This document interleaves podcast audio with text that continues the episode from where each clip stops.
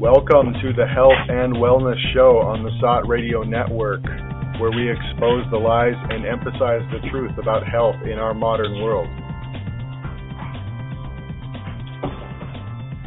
Welcome, everybody. My name is Jonathan. I'll be your host for today.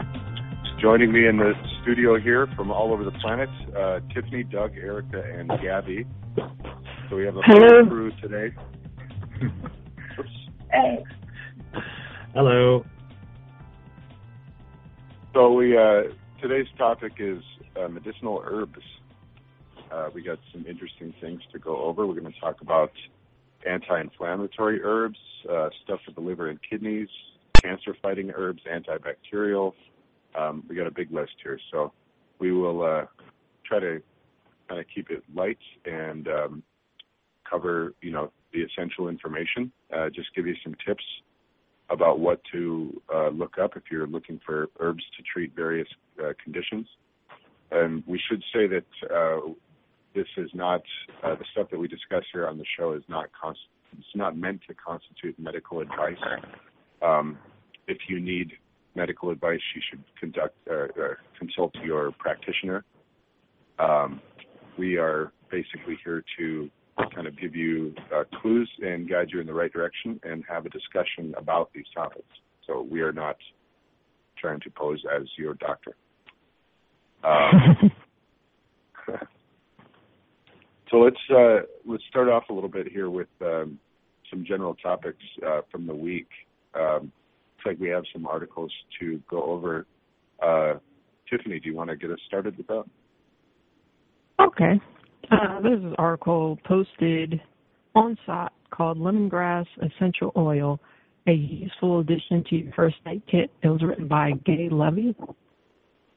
Uh, I thought that lemongrass was just something that you find in cooking, like if you went to a Asian fusion restaurant, but apparently it's not.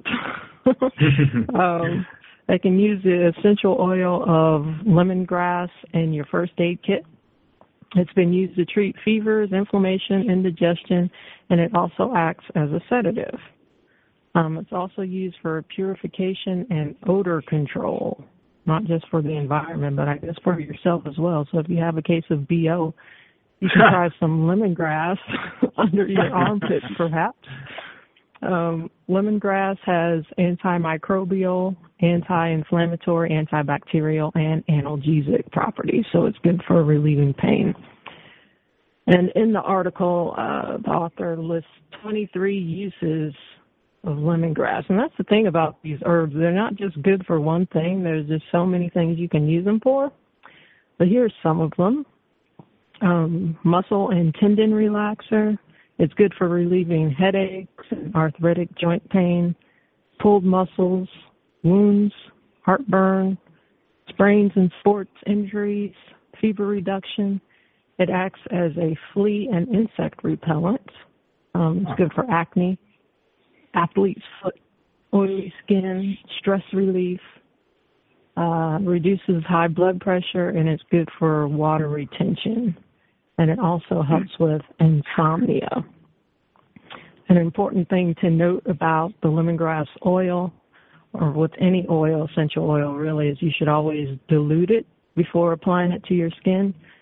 Um, you should always pair it with a carrier oil like uh, coconut oil or any other oil of your choice and do a little skin test just to see how your skin will react to it because some people are more sensitive to certain herbs than other people.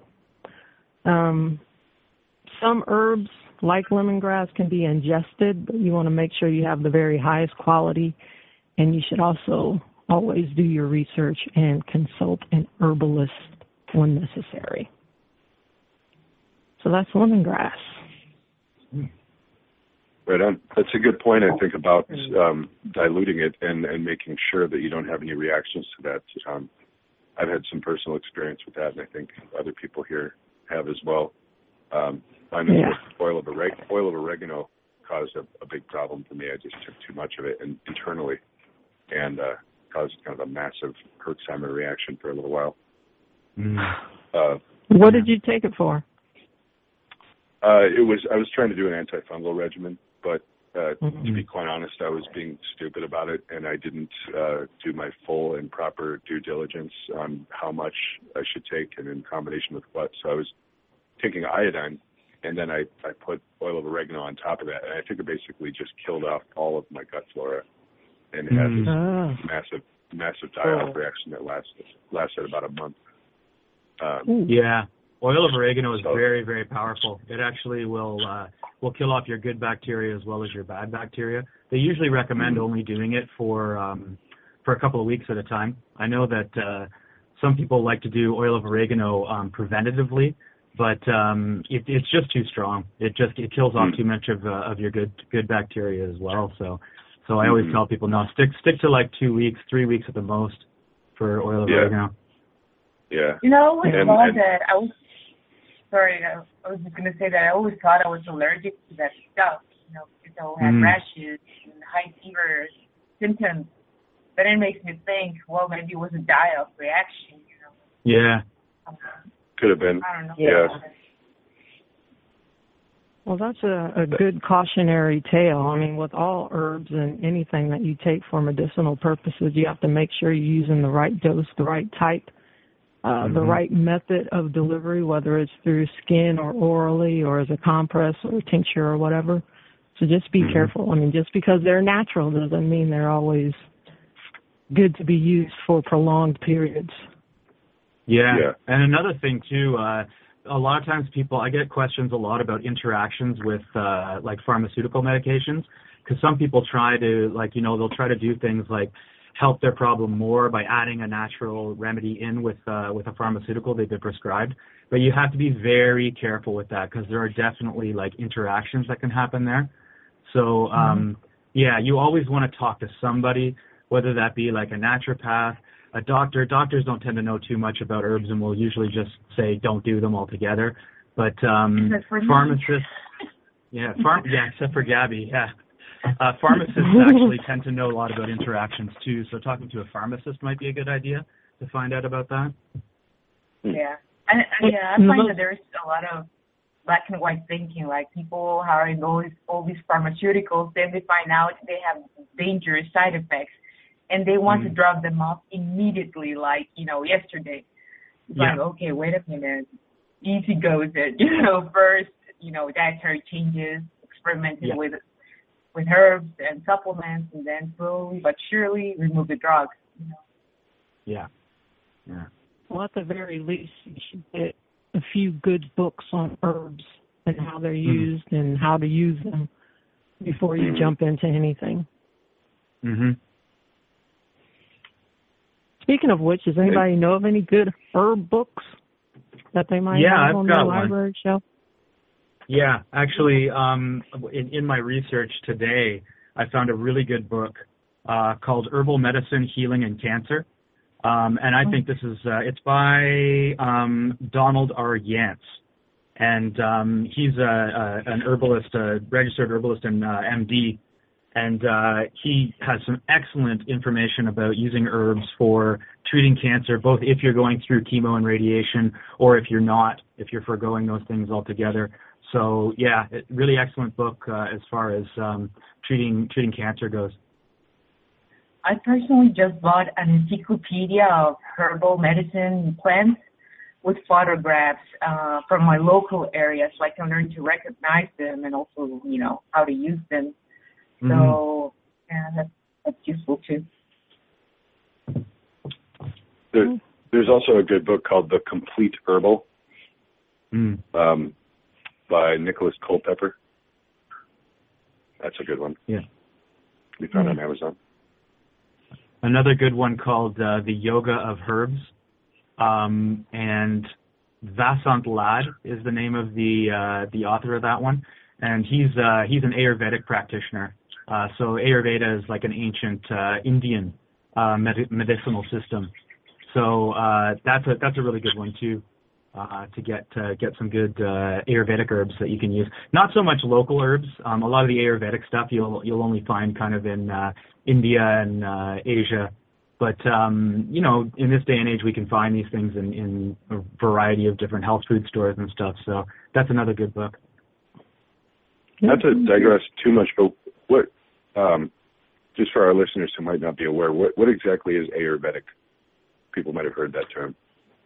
Yeah. Oh, well, yeah. like I said, it's, a, it's an ancient uh, ancient Indian uh, medicinal system, and uh, it's traditional Chinese medicine actually spawned off of it. So there's a lot of kind of uh, parallels there, but it uses a lot of different methods, like like old methods. So herbs being one of them, but there's different uh, cleansing and detox uh, detoxification methods that they use.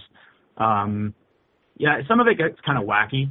Um, so I mean, they do like if you do look in the old Ayurvedic stuff, they do talk about things like bloodletting and and stuff like that. And I think people really need to you know um, think about that a little bit harder before they start experimenting with it. But um, but yeah, no, it's it's it's a very interesting system. Um, and I I don't put stock in it completely, but certainly like things like the herbal um, components of it are definitely uh, interesting and worth checking out. Mhm. I read and saw that Ayurvedic medicine, Yeah, you know like that tinctures or oils, they were heavily contaminated with heavy metals. Mm. Um, do you know something about that? Do we have to be wary about that? Well, I think that's a good point with any any kind of um, herbal.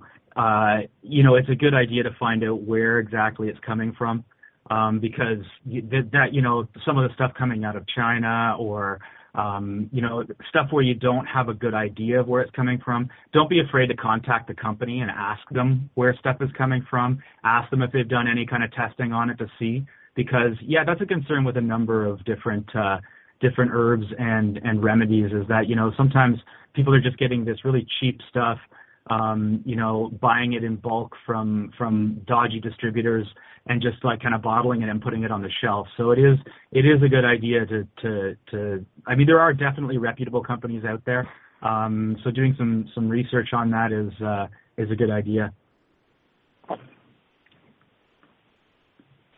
yeah, just Yeah, it's always a little bit of background about um Aya basically means the science of life. Or Mhm. uh Ayur meaning life and Veda meaning knowledge of and um they call it the sister science to yoga.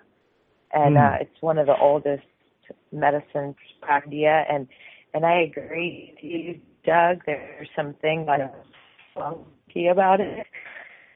But Mhm. they go on like their genetic life system of the like they have different what they call the doshas or or fire, too much uh, water in the body or too much fire in the body, and then they kind of treat your symptoms based on that. So hmm pretty like in depth topic, you know, if, if people are interested. I think we've carried articles about hmm Well, let's um, continue on a, a little bit in our uh, our recap of some of these items from the news. Um, Gabby, it looks like you had something to talk about uh, risks associated with heartburn drugs. Oh yes, this was an article published by Dr. Mercola. Um, risk associated with heartburn drugs outweighs the benefit, which is very, you know, logical. It should have been obvious right from the beginning. And uh, he describes how 20 million Americans are currently taking these drugs, and they're called proton pump inhibitors, or PPIs for short. And the brand names in America are Nexium, Prilosec, I'm not sure how to pronounce this because really in the rest of the world we use generic names, and the generic names are omeprazole, lansoprazole, and so forth. And uh, just to give you an idea, guys, um, when I was in med school in the 90s, doctors, all doctors were forbidden to prescribe this drug. The Hmm. way Really? you prescribe this drug, yes, um, usually in a hospital setting, you will seek the gastroenterologist and you will present him the case and say, I really, really need the drug for this patient. And uh, depending on his medical criteria, he will allow it. Uh, he will make the prescription and then you will be able to get that drug for the patient. It was usually just for one week or two weeks at the most. So Mm. people have remember that these drugs were never used to treat. Um, they were they were never manufactured to treat heartburn. It was manufactured to treat you know extremely you know uh, rare conditions when there is a lot of acidity like a Zollinger-Ellison syndrome, which is a condition where there's, you know, it's an excess um, acid production. Also, when there were like ulcers uh, made out of stress, you know, people with uh, a lot of burns, like over 60% superficial burn in the skin. People usually do also stomach ulcers out of stress and conditions like these. But this was in the 90s, and then, you know, time went through. Um, the medical criteria got relaxed. A lot of people got heartburn, usually from a very tough mm-hmm. diet, eating lots of carbs, gluten, mm-hmm. you know, toxic stuff. That is typically the things that cause heartburn. And nowadays, you can get these drugs even from your neighbor. You know, it's like, do you hmm. have? yes, I do. Here. so you can yeah. get them over the counter. I mean, not the doctors yeah, don't pass exactly. them out like candy nowadays. Yeah. Yeah, without a prescription, which it shouldn't be the case because you really, really need stomach acid. It's really very good for you. It helps you digest your food absorb nutrients is your first line of defense against uh, pathological bacteria or uh, food toxicity. And as we age, especially if you eat lots of carbs, gluten, toxic stuff, when you age, you you basically stop producing stomach acid. You know, you have hypochlorhydria, which is low stomach acidity. So food doesn't get properly digested and it stagnates in your stagnates in your stomach. This is when there is reflux from stomach content content into the esophagus, and that produces heartburn. So these drugs maybe cause temporary relief, but in long term, it really makes everything worse.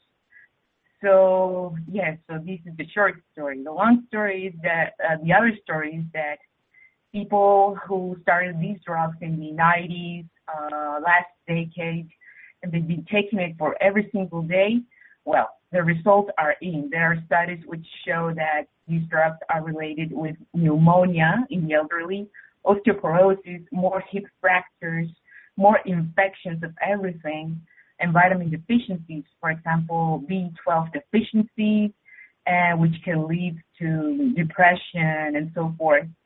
There is also increased risk for heart attack related with these drugs. So the results have been pretty catastrophic. Even in mainstream medicine, this is known in mainstream medicine that you cannot prescribe these drugs anymore. Just some, just for a week or two weeks at the most, but mm-hmm. only people with very special criteria are allowed to have them, and other people, sorry, you just have to either change your diet or you know mm-hmm. take natural remedies or something more intuitive, you know.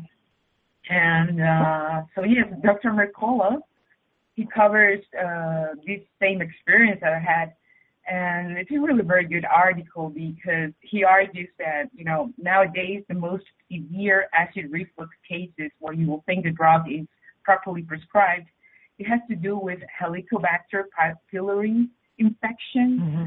which is a bacteria that he argues naturally lives in our stomach but mm. only when we have low stomach acidity or we are eating toxic stuff, which creates a gut-flora imbalance, then it creates disease.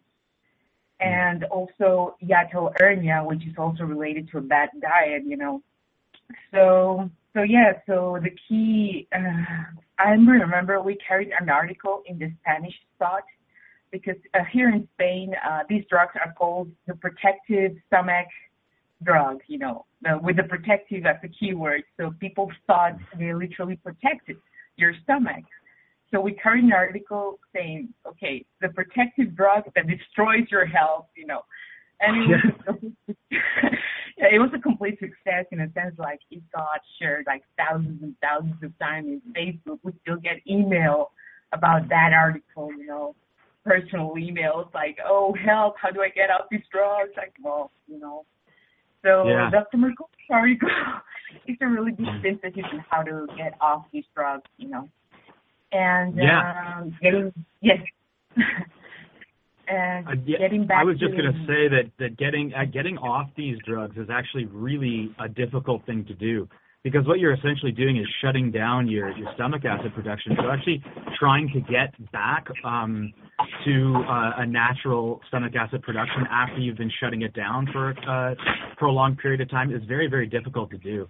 So these yeah. these drugs, I, I, I encounter a lot of people who are trying to get off of them, and they're just having a hell of a time trying to to digest anything. Like you can't you know, you, you, you stop these drugs and then all of a sudden your, your stomach is expected to just bounce back and start making uh, stomach acid like it always did and digesting things normally. But it's, it's, uh, it's a difficult thing to do. And, um, yeah, I, I think that it's a, a very good warning to, uh, to kind of stay away from these things. Yeah, I had a, a friend years ago who had, he, I think he was taking Nexium, the little purple pill and it mm-hmm. was very expensive and he was still having heartburn it really didn't work so i was reading up about apple cider vinegar and told him mm-hmm. to take a tablespoon or two with that um before he eats take a mm-hmm. tablespoon of apple cider vinegar with water before he eats and uh it stopped it and he didn't have to take a little purple pill anymore and he wasn't uh, on a keto diet or he was still eating gluten and carbs and everything but it still worked Mm. That is interesting because apple cider wow. vinegar is actually enhances stomach acid. And for most mm-hmm. people, it sounds counterintuitive, but what you have, you, what you need is more stomach acid so you can mm-hmm. digest mm-hmm. food properly, so it can flow again finally, and it will not cause reflux and heartburn. And um, yeah, it really breaks my heart to see how the elderly are overprescribed with these drugs when they actually, mm-hmm. you know, for sure, an elderly person has a low stomach acidity period, mm-hmm. and he or she will need more stomach acid, you know. And yes, there are several herbal remedies uh, to provide temporary relief, but also to enhance uh, stomach acid, you know, safely and one is apple cider vinegar. The other way is to take supplements. Betaine hydrochloric acid is a supplement that you can take. Uh, for temporary relief, baking soda. It's like you know, you know, you know, a folk remedy basically. But mm-hmm. also aloe juice from the aloe vera plant. It helps reduce inflammation and the symptoms of reflux also ginger root. It has a protective effect, a real protective effect, by blocking acid and suppressing um, the pathological effects of Helicobacter pylori, the bacteria that causes reflux. Uh, and in some studies, it has proven to be far superior to lansoprazole, which is one of the best heartburn drugs in the market, in preventing the formation of ulcers and actually has an eightfold greater potency over the drug without the side effects of these drugs. So that's a very good option, ginger root. Mm-hmm. Also, optimizing your levels of vitamin D because, you know, um, and optimizing, it optimizes your production of about 200 antimicrobial peptides that help your body eradicate any infection, including the pathological effects of Helicobacter pylori. Uh, astaxanthin is another remedy which helps reduce of acid reflux. Slippery elm, which uh, coats and soothes the mouth, throat, stomach, and intestines and intestine. It um, helps uh, address inflammatory bowel conditions, and it increases uh, mucus production, and this protects the gastrointestinal tract against ulcers and excess acidity. Glutamine is another supplement that helps um, counteract the, the, damage produced by Helicobacter pylori. Um, folate, vitamin, uh, vitamin D, and folate or folic acid have also been reported to reduce your, your risk of acid reflux. Actually, higher folic acid intake was found to reduce reflux by approximately 40%. So these hmm. supplements mm. even have better results than these drugs without the side effects, you know. Even the supplements containing melatonin, L-tryptophan, vitamin B6, folic acid, vitamin B12, methionine, and betaine has shown to be far superior than omeprazole, which is the main drug prescribed um, out there for uh, the heartburn drug a, hundred in a study, a hundred percent of patients, all of them, uh, receiving these supplements, these supplements reported a complete regression of symptoms after 40 days of treatment, compared to just under 66% of those taking omeprazole and with no side effects. So again, it's really like the completely necessary to have all you know to take these drugs, even if you think you have like a severe damage of your gut that you cannot reverse because it's, it's too late. Well, the good news is that yeah, actually there there are good options, natural options, and with far superior results. So, and there you go. Cool. And and remember, the Yeah. most important thing is to remove like the three, four horses of the apocalypse as one veterinarian called it for acid reflux. If you're still eating corn, soy, gluten, and lots of sugar, yeah, you will have you know reflux. You remove Mhm. those and you cure yourself naturally as well. hmm Well, I had uh back in my carb and sad diet eating days, I had one episode of heartburn and it was awful. It was probably Mhm. one of the worst feelings I ever had in my life. I Mhm. finally figured out after like dealing with it for like twenty, fifteen minutes, like maybe this is uh heartburn. so I just had to suffer through it. But I can understand people suffering. Imagine like that really bad feeling that I had for a couple of hours. People have that every single day. Yeah. So I can imagine Yeah. how they would be like really desperate and want to try anything. hmm Yeah, but I try to tell, tell people that imagine life before these drugs. You know, they're new. They're from the 80s and 90s. Before, what people did is change their diets or take aloe vera, baking soda, you know, natural remedies, and you know they survived. Yeah. Yeah. and thrived. hmm yes. Awesome. Well, let's uh, let's see. we we've got uh, one more thing here with our uh, introductory segments. Um, looking at an article called "Plants Before Pills." Um, and Eric, I know we've got a, a little bit of a connection problem uh, from where you are right now, but uh, why don't you talk about this uh, topic here for a minute, and we'll let's see how it goes. Okay. So plants before pills. Going on the tail of what Gabby said, idea, um, you know, these natural herbs can be beneficial and helpful. Article The Ecologist, Sebastian Polshun, who's actually an Ayurvedic practitioner for an organization called Poop um, a really informative article about plant a little bit about Ayurveda, like we had talked about in the beginning, just this science of life and um, her relationship to plants, and how now in our fast-paced world and our knowledge really lack uh, nutritional diversity uh, with our relationships, and so. Um, you know, hundred years ago, uh, we used to keep uh, eating healthy um, by having over hundred different plants. Um, today, the figure is over ten to twenty, and so claiming here that we're exposed to much less of nature's phytochemical benefits ever and the variety of herbs in our diet have radically diminished. We are no longer bathing ourselves broad spectrum of plant as we did in and this is these is suffering today.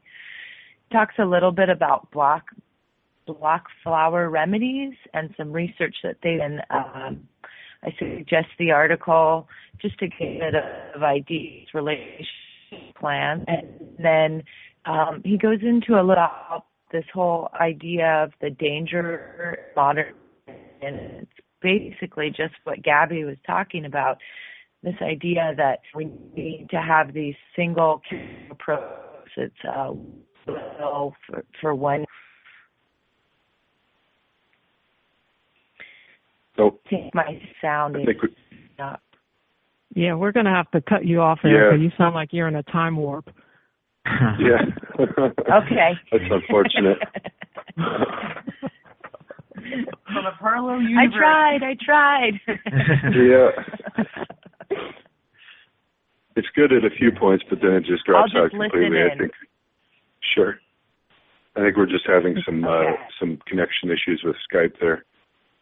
Um, yeah. But you know, the yeah. the point stands. I think for, from this article that we could uh, uh, we could address this point. You know that um, modern medicine has come to a point where it's basically lost a lot of these um, you know natural ways of curing illnesses. I think even to the point where most people just discount it completely. Uh, you know, where mm-hmm. if you mm-hmm. say that you are trying to treat something naturally, you're kind of immediately looked on as as uh, you know a hippie or somebody who's kind of crazy or like you know you're you're a nut job because you don't trust doctors, you don't trust medicine. Um, yeah. You know when you know the reality is uh, the majority of these medicines that have been developed by pharmaceutical companies come out of the study of natural remedies that have been around for thousands of years. Unfortunately, they're so adulterated now um, mm-hmm. You know, I mean, and of course, a lot of them now are just completely uh, complete chemical cocktails.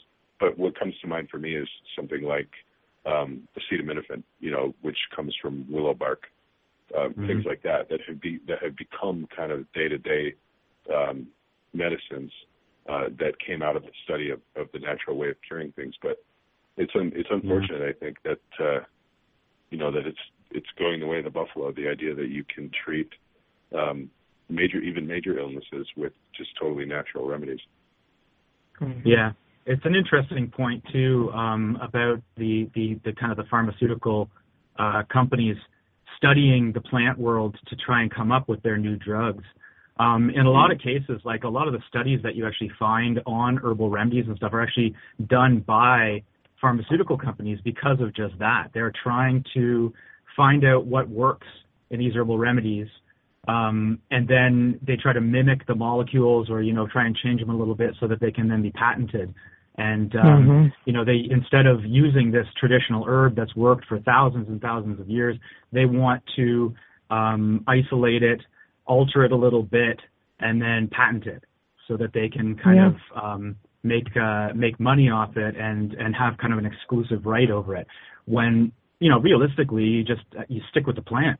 Like there's no reason to to do this. It only the only reason is to support this system, which is kind of like uh, this idea, you know, this this kind of inherent bias that seems to exist in uh, in our current culture that uh, we have to try and transcend nature, and that we're kind of uh, you know separate from nature and trying to conquer it in some way. Um, but you know, realistically, like you know, we've lost our connection to that kind of natural world, um, and we'd probably do a lot better if we kind of tried to reinitiate that. Yeah, and that lost connection with nature kind of uh, is proved out because there's, from my research, I saw that uh, there's like one million deaths of Americans per year due mm. to prescription drugs, but when you research mm-hmm. herbs, there's been no deaths reported. Not to say that there's not any adverse events from improper use, but mm. if you compare the use of herbs to prescription drugs, I mean, prescription drugs wins hands down as far as the amount of damage that it does. And yeah. then you also have yeah. to consider, like, um, with herbs, you have all the natural vitamins and minerals that come along with it, and prescription drugs mm-hmm. don't have any of that. Like if mm-hmm. you were to compare um, dandelion root and furosemide or Lasix, which are both diuretics, with the drug furosemide or Lasix, it totally depletes your body of potassium. But dandelion does not do that. Yeah. So, yeah. Yeah, another example of that is uh, like uh, Jonathan brought up before, the uh, white willow bark versus acetaminophen. You know, acetaminophen has the side effect of causing gastrointestinal damage um, because it is this kind of isolated part that's that's uh, that's been you know refined in some way.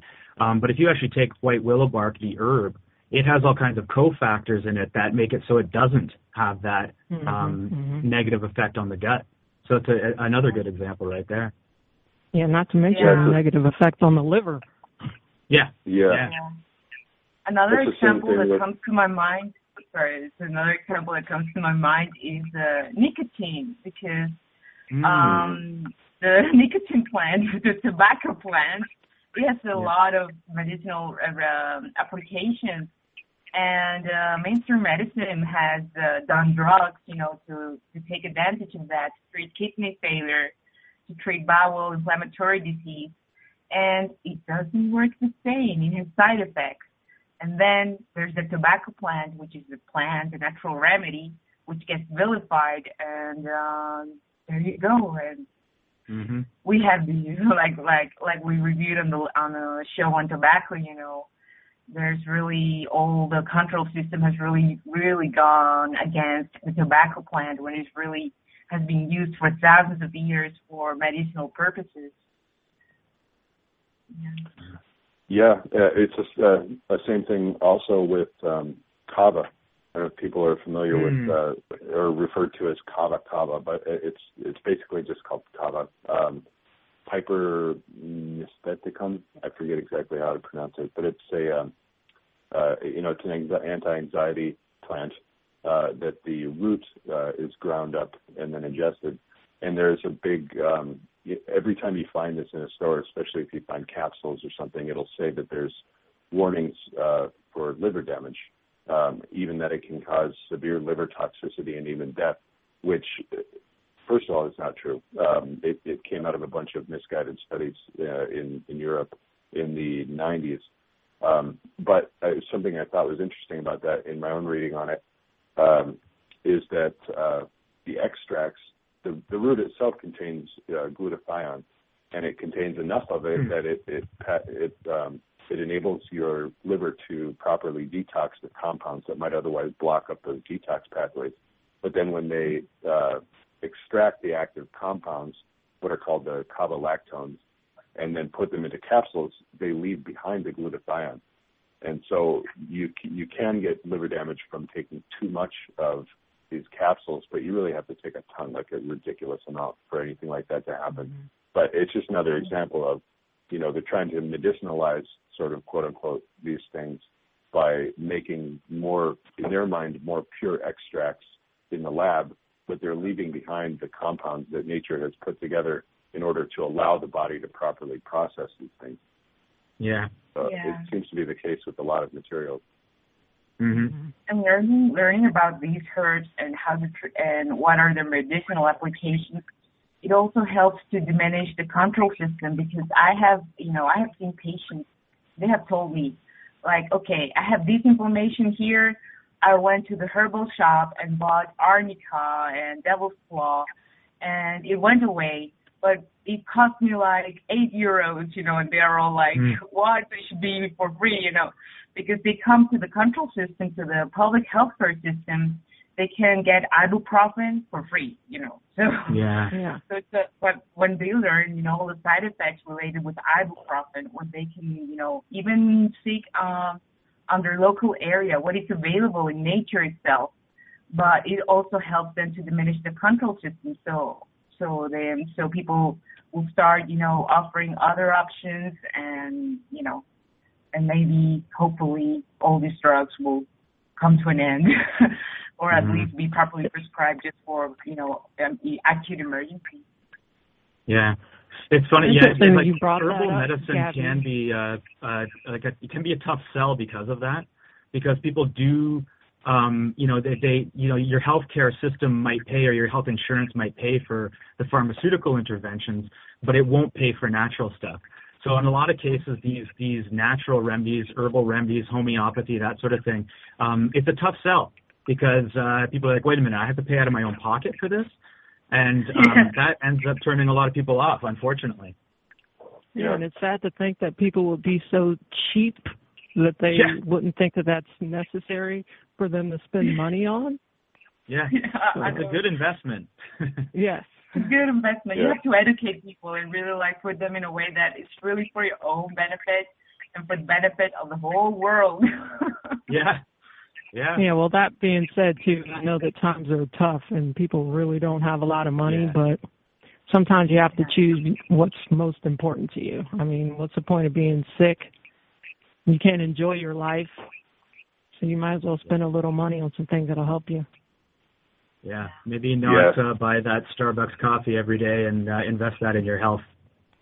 Yeah. Well and I think it too. It, takes the experience to prove that out to people. You mm-hmm. know, um, if if somebody hasn't gone through the process and actually felt what it feels like to feel good, then they Mhm. don't know. You know, they're they're not necessarily they don't have that experiential backup of why it would be worth it. You yeah, because I think that's a really you, good point. You can tell Yeah, them all you want. No, to be you'll you'll for- feel better. There's a lot to be said for personal experience and actually knowing it, not just mentally but physically for yourself. I think those Mhm. lessons are uh, much more valuable than just somebody telling you something. hmm Yeah, I think in this day and age, people don't even know what it is to feel good.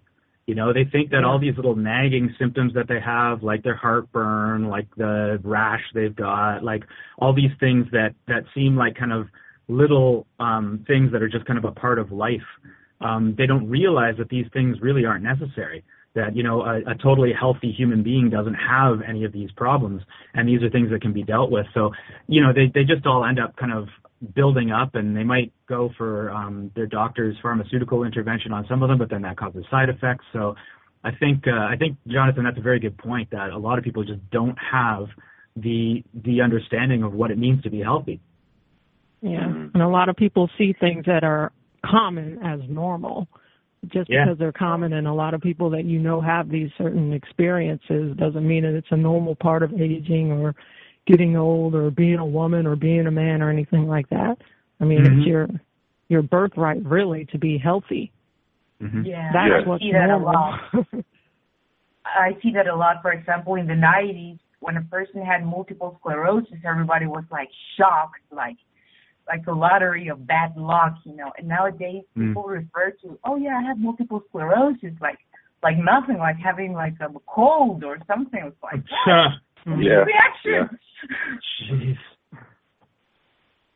Yeah, I mean, I, I hear, you know, well, I'm sure we all do hear the, uh, you know, it's just part of getting old kind of thing too. But I, I think that's a misnomer as well. You know, it's your, Mhm. your joints aren't supposed to feel like shattered glass in your 40s. It's just, you're just Nope. not supposed to feel that way. No. Yeah. know. Or your brain's not supposed to degenerate so you can't think anymore. All right. Yeah. I know for for me, uh, my main problem used to be um, just inflammation of the joints because I had just an awful, awful diet, really bad. Um, Mm. you know, tons of sugar, tons of gluten, uh, tons of dairy, cheese. Uh, so pretty much just like the standard American diet, but I, I just binge eat all the time. And uh, so I had tons of inflammation too in my joints, and my neck was always really, really tight. And the first time I started even minimally correcting the diet and getting off of uh, gluten and moving, I mean, I was still eating a lot of carbs and stuff, but I had, was just trying to move away from gluten. The amount of improvement was so staggering that I was like, wow, I, you know, I had thought for years that it was normal to wake up with an aching neck every day. That was just kind of, you know, that was like my problem, and I just had to deal with it, which is not true. Mhm. You know, that was it was a negative result of uh, what I was doing to myself. So, I'm going to speak on behalf of Erica. She's suffering in silence, but uh, she wanted me to add in that if somebody wants to uh, take a look further, uh, there's an article on site called Nature's Painkillers. Yeah. I just posted it in the in the chat. Okay. okay, cool. my diet has been clean for so long that I sometimes, you know, I get shocked, surprised of, you know, when I see another person what they're eating. How does he do it? You know, and you know, just survive normal day, you know, while eating Yeah. all that stuff, you know, all that inflammatory food, you know. Oh, Yeah. I think that I is think a that- testament to how resilient the human body is. I mean, it can take a lot of damage over time, but then at the end, it's just not pretty. Yeah, yeah. and it, this is not to um, certainly not to insult people's intelligence. I think there are a lot of really intelligent people that are still handicapped by this kind of thing um, because I, I think people like when you said how do people make it through the day. Uh, I think a lot of people struggle on a daily basis with just being able to think without tons of uh, noise, you know, like internal dialogue, um, anxiety, things like that. I mean, look at the ex- explosion of um, anti-anxiety medications, and you know, how did that all come about? I don't think it was just modern society or just a fast-paced lifestyle. That certainly contributes to it, but I think it, a lot of it has to do with what we're putting into our bodies Um, mm-hmm. Not only the the pollutants in the environment that we talked about last week, but you know the um, diet that causes inflammation in the brain, and then you can be ostensibly a very smart, intelligent person and still have just a hard time thinking clearly throughout the day because of all the inflammation that's going on there. Mhm. Mhm. So, um, I guess speaking of inflammation, Gabby, do you want to talk a little bit about some herbs for uh, combating inflammation? Yeah, there are a few of them, and they're really pretty good.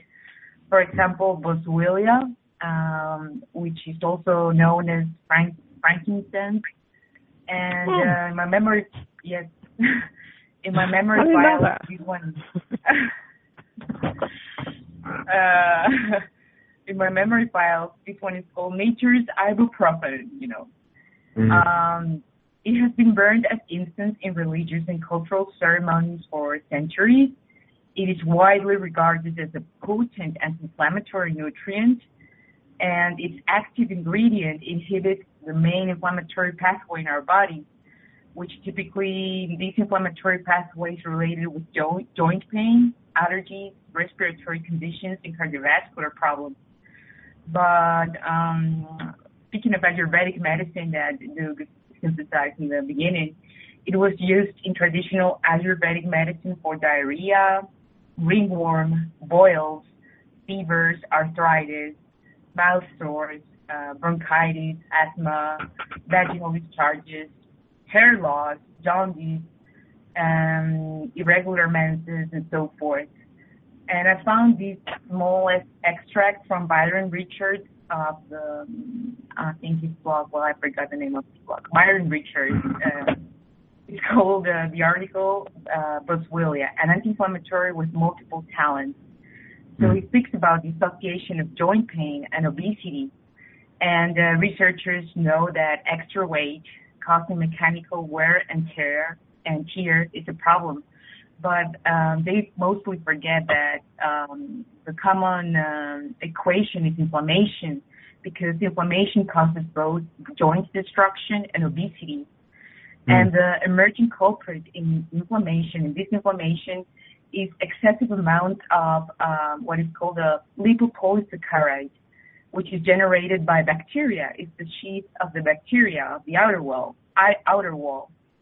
So people who are obese typically have imbalanced digestive bacteria, making larger than normal amounts of LPS, these lipopolysaccharides. And it enters the circulation and triggers inflammation and joint inflammation in general. And a study shows that boswellia can attach to these toxic LPS and prevent it from doing anything inflammatory in your body. So yeah, so this is a good one to try for those who are dealing with um, overweight issues and joint pain.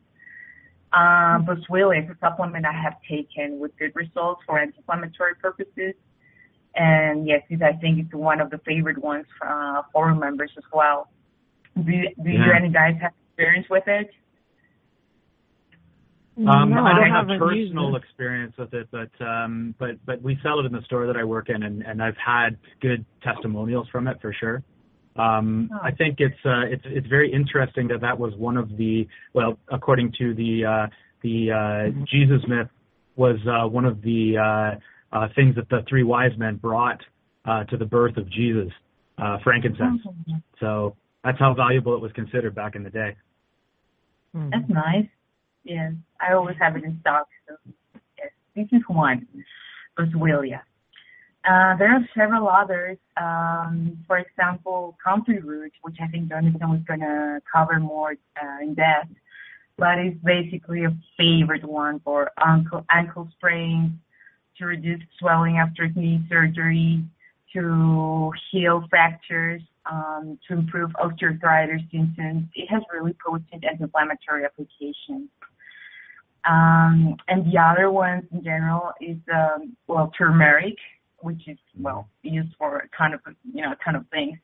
But uh, it's a powerful anti-inflammatory, and it was known as such in Chinese and Indian, and Indian systems of medicine.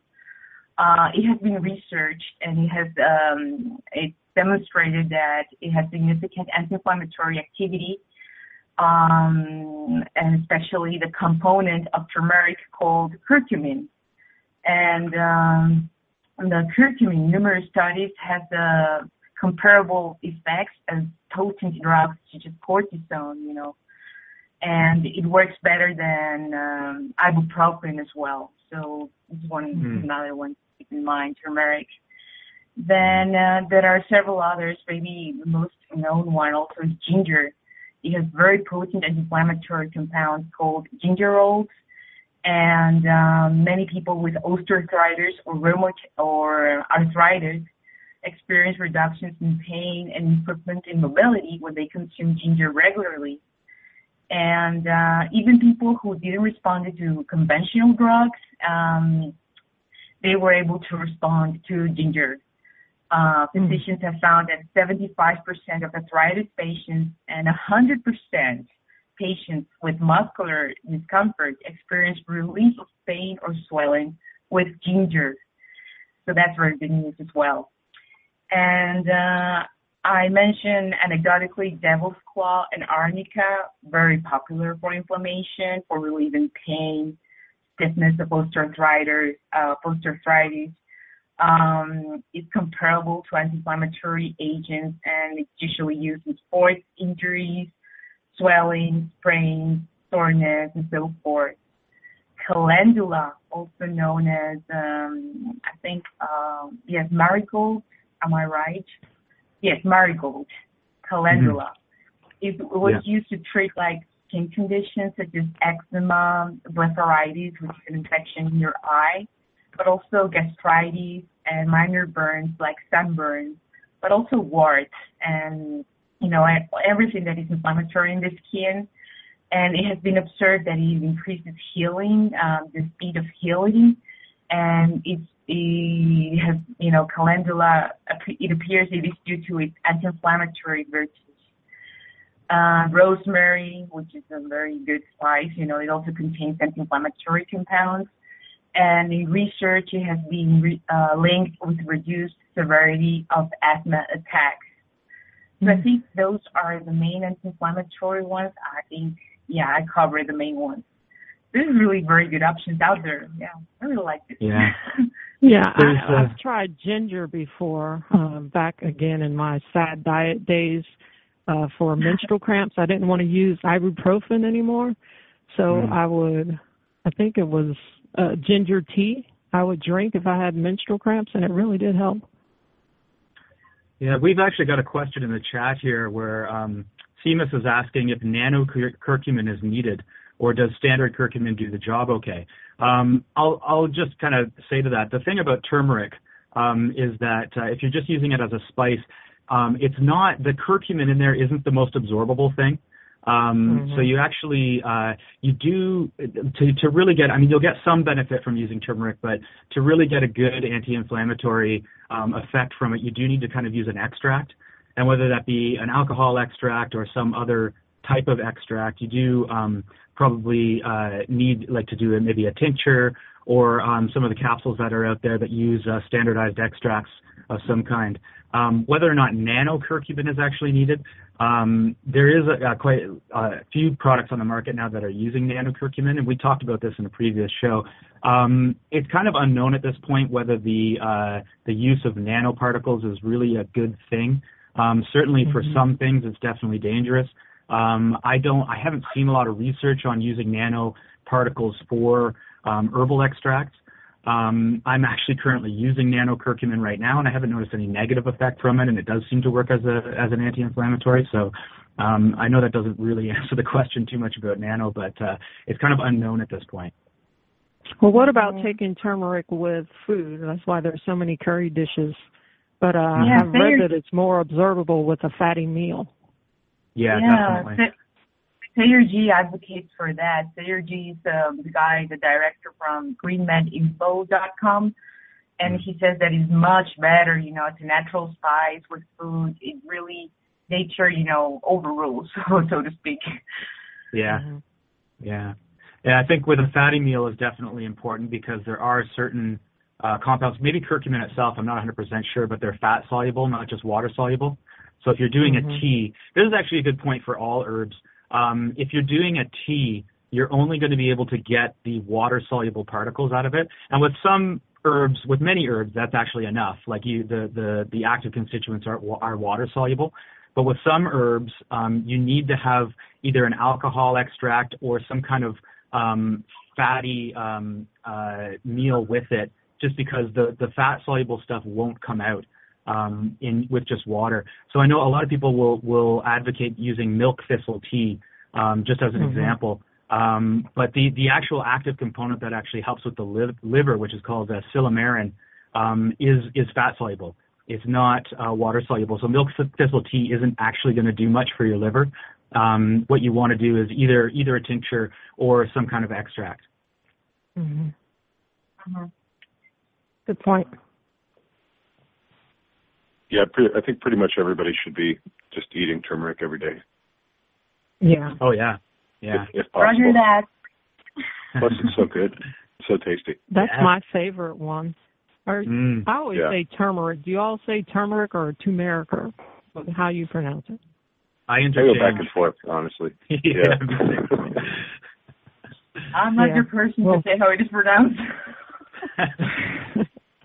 Yeah, turmeric is definitely my favorite. I always said if I had a daughter, I'd name her Turmeric. Turmeric Yeah. Jackson.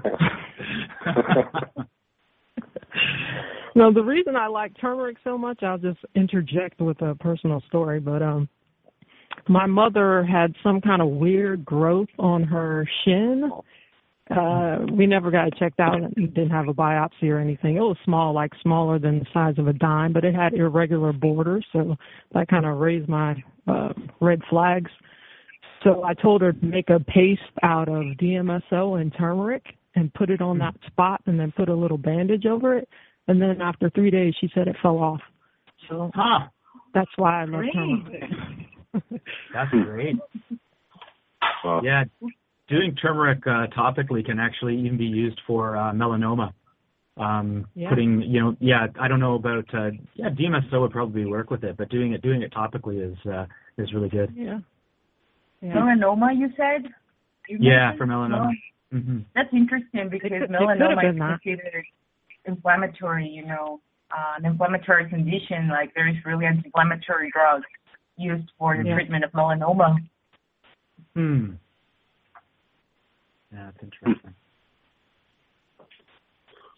Well, I've got uh, a little bit. Gabby had mentioned uh, comfrey there, and I've got a little bit of information on that. Um, there's some interesting stuff here. Um, first of all, I guess if people aren't familiar, uh, comfrey is also commonly known as bone knit, um, and uh, it's a leafy plant. Uh, it's a perennial.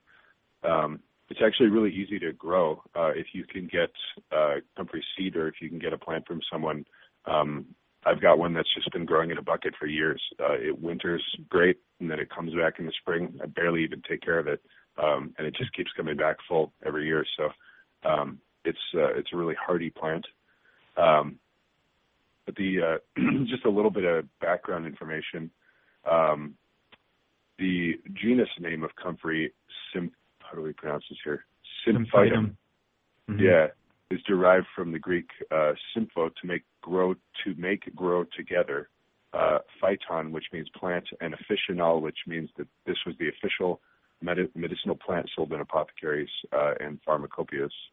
Um, the common name comfrey comes from the Latin confirma, alluding to the uniting of bones, and from the Latin confervere, to boil or grow together or to heal. Um, it's been used for many, many hundreds, probably thousands of years, but even in recorded history, um, it was actually in use in Greece in 400 BC.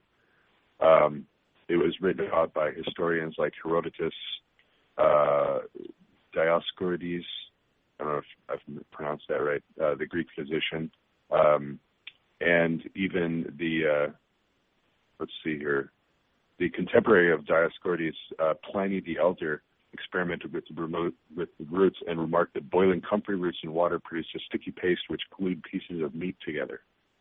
Huh. Um, yeah, and it's Well, also uh, yeah. So if you need to if you need to glue your meat together, you need comfrey. Um, We're making fake steaks. yeah. and uh, I don't know, some of our listeners might be familiar with the name uh, Paracelsus. He was a Swiss uh, physician, and uh, some people say he was an alchemist. Um, but he wrote here, and it's a, it's this is in kind of, um, you know, not modern English, but uh, I'll just read with the quote here because it's kind of interesting. Um, to what purpose do you add vinegar to the root of comfrey? He asked his surgeons, or bull, such like baleful additments while God hath composed this simple sufficient to cure the fracture of the bones. Hmm. So that's from uh, Paracelsus from 15, like the 1530s AD. Um, so anyway, you can see it's for many many years it's been used for these uh, purposes to for bone knit, uh, for knitting bones, and also for uh, anti-inflammatory uses. Uh, one of my favorite um, stories about comfrey that I actually was able to find here um, was a broken arm that was healed in five days. Um, hmm. So the son of a registered nurse in Provo, Utah, broke his arm. So she rushed him to the hospital. When the doctor X-rayed the arm, he told him the bone was clean broken, so clean that he would have to use a brace for a few days until the knitting started before applying a cast. He told him to return in five days. So the arm was bare, um, so on arriving at home, uh, the boy's mother put comfrey poultices and fomentations around the arm and gave him comfrey tea, uh, comfrey green drink, comfrey tablets and capsules, and put comfrey into salads and steamed it as a vegetable. In fact, she got yeah. comfrey into him every way possible that she could think of. yeah. On, on, on very top thorough. and internally. Yeah. Um, five days later, when she took him back to the doctor to get the cast put on, doctor took another X-ray and he said, "What have you done to this boy?" Uh, he proceeded to announce that the that the bone was knit together without even a hairline crack left. Wow! And that was oh after five, five days from the clean. And then social services came and took him away. yeah, exactly. yeah. Uh, Unbelievable! Wow. Yeah, that's definitely that's, something to keep in your first aid kit. Yeah, absolutely. Yep. So there is yeah, some in- uh, debate. What's that? No, I was just going to say that interestingly enough, you can actually uh, you can, there's a homeopathic remedy of comfrey um, that's quite popular. Um, uh, it's just called Symphytum officinale, and it's uh, okay. yeah used for for fractures and that sort of thing. So if you can't, you know, if you've got access to homeopathics but you can't find the actual fresh comfrey, that's an option. Cool. Yeah. Yeah, there's some debate as to whether the leaves or the roots are more effective. Um, I would think basically both. Uh, you would just want to use both in, in equal proportions. Um. I know that uh, in the past I've made uh, tea out of the root, out of the dried root, which we can get from our local kind of health food co-op. They have it there. Um, it, it makes a really nice, like foamy, thick, um, almost kind of a gummy tea, and I believe that that's the uh, the compound uh, allantoin, uh, which is the, act, the active compound in comfrey is called allantoin, um, mm-hmm. and that is what uh, let's see here. Allantoin is present in uh, botanical extracts of comfrey plant and the urine of most mammals. So huh. uh, you can also drink mammal urine.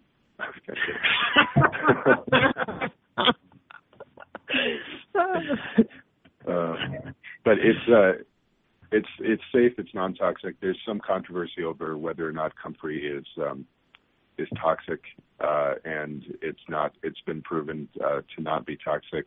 The uh, basically the what uh, trying to find this here, and I'm having a hard time. But I had found a bit about the FDA's uh, warnings on comfrey, which uh, had maybe uh, just it's it's such a, a staggering thing. I think that they can they use indications basically to say, well, this might be dangerous in a really certain mm. specific set of parameters.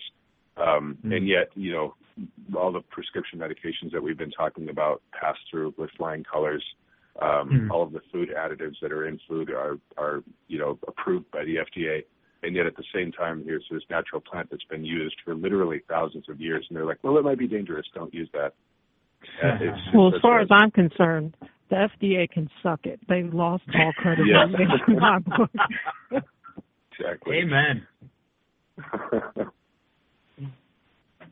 so that's that's comfrey. I could go on, um, but uh, it's uh, it's used for a lot of different things. It, it can be used for your teeth as well, just to add that in. Um, and I have done this in the past myself. Um, basically, steeping uh, comfrey in a tea and then putting drop putting in a little a couple drops of DMSO and then swishing that in your mouth. So the, the DMSO acts as a carrier and takes the active compounds of the comfrey and drives it into your gums, um, so that it, you know you can use it to uh, to strengthen your teeth in that way. That's a that's a good one because it's a frequently asked question. Like, how do I prevent bone loss, you know, teeth loss, you know, and gum issues? Mm-hmm. That's a good one. Yeah. So you yeah, take well, the can tea used and to- you mix it with DMSO and then you swish it in your mouth. Yep, yep. And I'm you know, you swallow it don't use- afterwards, or You can, yeah, certainly. Um, it depends. I, I think it's just an entirely kind of personal thing. Um, because the DMSO, of course, you don't want to take too much internally. Uh, but if you're just using a couple of drops, then you can swallow it. Do you know if you smell after these, after doing these, like the DMSO, that side effect of smelling like sulfur? Do people report, you know, a strange odor smell after swishing DMSO with comfrey roots in your mouth? Honestly, I'm not sure. I never noticed anything. Uh, in fact, I, I've I've rarely even noticed the uh, the garlic sulfur smell from DMSO myself. I know other people have, um, but I've personally never had that experience. It always smells like oysters to me. Mm. Yeah. Yeah, because the problem is that the person doing the DMSO remedy doesn't notice, but other people notice a strange smell. So I wanted to know because Ah, this is an issue sure. or something. Sure. but Yeah, just don't French kiss anybody afterwards. Yeah. okay. yeah, um, DMSO is, is pretty incredible, but I, I've had a couple of uh, experiences with that too, where I, I kind of overdid it.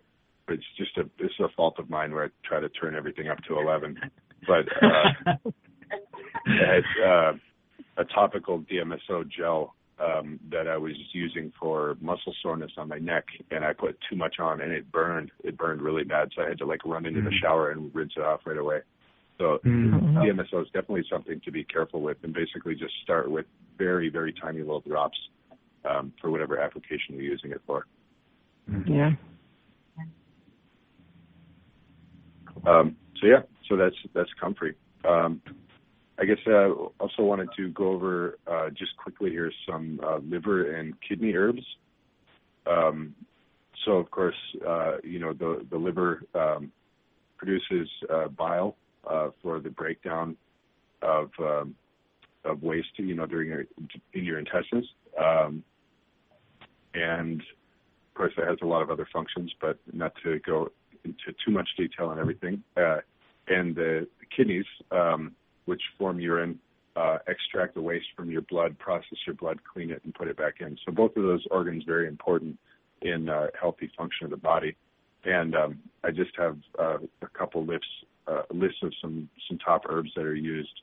Um, these ones for kidney cleansing, uh, Chanca piedra, or also called stonebreaker, is a favorite in South America for supporting kidneys. Um, goldenrod, hydrangea root, horsetail, celery root, uh, gravel root, also known as Joe Pye weed.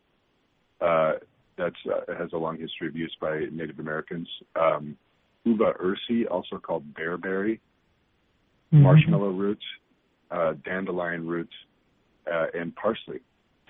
Um, Mm. So parsley, parsley is actually a, a kidney cleaner. Um, and then some of the ones for uh, liver cleansing here, uh, boro, borotutu bark um, says by far one of the most, most powerful substances when it comes to liver cleansing and digestive system support. Um, milk thistle, Chanca piedra also for the liver. Um, greater celandine, I'm not sure if that's how you pronounce that. Um, but it says the ancient Greeks and Romans considered celandine to be one of the most powerful liver cleansing herbs. Um, the famous French herbalist Maurice uh, Mességué uh, used greater celandine for all liver problems, no matter what. Um, chicory root, uh, dandelion root again, uh, turmeric, of course, which you know I think we'll come to discover turmeric can pretty much be used for everything. Uh, Yeah. Peppermint, and organic yellow dock root. So those are the herbs that you want to look up if you're looking into um, cleansing like the kidney or the liver. Um, and I know that uh, in my own experience, um, when I had mentioned earlier that I had kind of overdosed on oregano oil and had this giant Herxheimer reaction, I got hives uh, for a few weeks. And one of the things that I did um, to treat those was to take uh, nettle tea. And uh, nettle is also considered a, a cleanser for the liver. Um, and I believe that basically just helped to flush the toxins out. And it did help. It was also a potent uh, anti-inflammatory. While that was happening, I noticed within like a half hour to an hour of drinking the tea that the itching from the hives would subside. Um, so that's mm. something to keep in mind as well. Um, yeah. Um, so Chanca piedra and uh, gravel root actually um, are used for uh, kidney stones.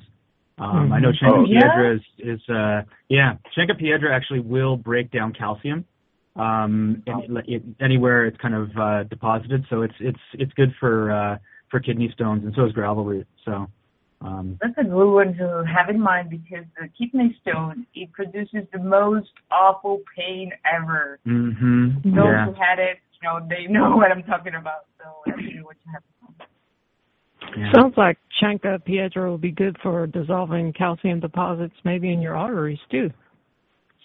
I don't know. I don't know. I haven't heard of it used for that, but yeah, it wouldn't oh. surprise me. Yeah, yeah. I wonder if taken in combination with um, with K2, because that's vitamin K2 yeah. is for moving calcium around the body, so you might be able to kind of double team mm-hmm. that. Hmm. Yeah. Well, um, let's talk about some more herbs. Doug, do you want to do some anti-cancer herbs? Yeah, sure. Um, so just to kind of riff on cancer for a little bit, you know, we talk on the uh, the Cassiopaea forum a lot about like the the idea of like STS and STO. So STS standing for service to self versus um, STO, which is service to others. So I was just kind of like thinking about cancer the other day and how it's kind of like a like a, a service to self disease. You know, it's mm-hmm. kind of mm-hmm. like the cell, the, the individual cell kind of takes it on itself to be, uh, to rather than, you know, work in cooperation with all the surrounding cells, it kind of like goes rogue. And, um, it's kind of this contractive force. Like it, it, it diverts, uh, resources from the rest of the body in order to grow itself. Um, it actually, um, will secrete a substance that makes blood vessels attracted to it. So it'll actually like pull all the surrounding resources in to just feed the tumor, um, mm-hmm. like actually diverting those those blood vessels um, just to like kind of feed itself. It also has a corrupting influence on the surrounding cells. Um, it turns off its death mechanism so that it it, uh, it continues to live. Um, but it also has these these methods of kind of cloaking itself from the rest of the body's immune system so that it can't uh, the body can't actually uh, detect it, um, operating in secrecy. So I was kind of just thinking about, you know, maybe I'm going into kind of wacky territory here, but it kind of like in order to kind of um, combat this, you kind of have to use more service to others type um, methods mm-hmm. for for kind of uh, uh, getting rid of these things. Um, so that kind of requires being indirect in a lot of ways. Um, you know, if you think about the pharma methods, which are basically like all-out warfare on the tumor, you know, like chemotherapy, radiation, it's all about kind of poisoning, attacking, uh, being very uh, aggressive and kind of uh, mm. getting getting this thing. Um, and you know, it, it, ends up having a really detrimental effect on the body as a whole. Um, and I, you know, if you think about the, the the kind of pharma industry, it is very service to self. It's all about kind of getting money, you know, and by putting yourself into this like conventional methods for treating cancer, you're kind of putting yourself in this like um, STS hierarchy pyramid where you're just kind of kind of this this level where you're feeding money up in in this pyramid scheme. Um, so yeah, like that that kind of method is is just more continuing the same kind of thing. Like you're using this kind of um, service to self method to try and get rid of this service to self disease, um, just becoming kind of a cog in that machine. So I was thinking about the the opposite of that, and there's a lot of you know we talk a lot about the ketogenic diet, um, which is basically you know I won't go into too much detail, but it's um, changing the biochemistry of your cells so that it relies on fat for energy rather than relying on uh, carbohydrates. Um, and you know, an, an, ideally done ketogenic diet is much more conducive to a service to others type uh, environment, just because you know you're you're supporting a um, a farmer that is, you know, if, if you're eating pastured animals like you should be, you're kind of um, supporting a farmer that is putting um, more energy back into the land. You know, pastures animals actually will build up the land rather than um, stripping it of all its uh, nutrients and ecosystem the way uh, conventional farming does. Um, you know, you're uh, you're supporting these small farms, um, which you know you're kind of putting money into that that more um, uh, you know system that's more conducive to kind of uh, giving back. Um, so I was mm-hmm. just kind of thinking about along those lines. Um, I don't know. Am I, am I in wacky territory there? No, no I think great. it makes great sense. Yeah, yeah Doctor, uh, what was his name? Simon or Tumancillo or whatever his name is, some Italian doctor who wrote a or did a lot of studies about how cancer is a fungus. So basically, what you're saying is, Doug, cancer is a psychopath. Mhm. Yeah. Yeah, that's a good way of putting it. Or behaves like one. Yeah, very much so. Yeah. Um, but anyway, all that being said, like um, you know, I, I think I do think that the ketogenic diet, you know, there's been a lot of um, preliminary research on using it for cancer, and it does make a lot of sense. You know, cancer cells can't survive um, on fat because uh, they don't use mitochondria. They do all their um, their energy. They they get all their energy from uh, sugar uh, fermentation process. So by switching your diet to a fat, um, you know, using fat as the main source of energy, you're kind of um, starving those tumors. You're not uh, providing them with uh, with the sugar that they need. Um, but you know, there are a lot of herbs um, that can be quite helpful um, in conjunction with that. Um, so just to go through a few of those, uh, herbs from the berberis family, um, and that includes berberine, golden seal, um, uh, Oregon grape. Uh, these are all they all contain um, this uh, compound called berberine, um, and it's a slow-acting purgative. Uh, research has shown these herbs to have strong action against cancer, uh, and they've been used with many cancers, especially ovarian cancer. Um, in Cancer Watch March 2015, uh, the herb was shown in research to outperform brain cancer, the brain cancer drug temozolomide in vitro. Uh, so I thought that was pretty interesting. Um, Codonopsis root is another good one. Um, it increases both the white blood cell and red blood cell levels. Um, so it can be extremely helpful to patients who are having chemotherapy and radiotherapy, um, or uh, patients whose cancer diminishes, uh, diminishes levels of either. So um, that's a helpful thing as well. Um, a rather controversial one, uh, graviola, otherwise known as uh, soursop. Um, the idea that gra- graviola is an effective cancer fighter comes from uh, research at Purdue University back in 19, uh, sorry, 1997. Uh, and the active components of the tree, unique substances known as annonaceous acetogenins. They found that uh, it was a potent inhibitor of cancer cells while leaving normal cancer cells alone, saying that the compound has shown anti-tumor properties 10,000 times more powerful than adriamycin, which is a chemotherapy drug. Hmm. Um, only it doesn't have any uh, side effects.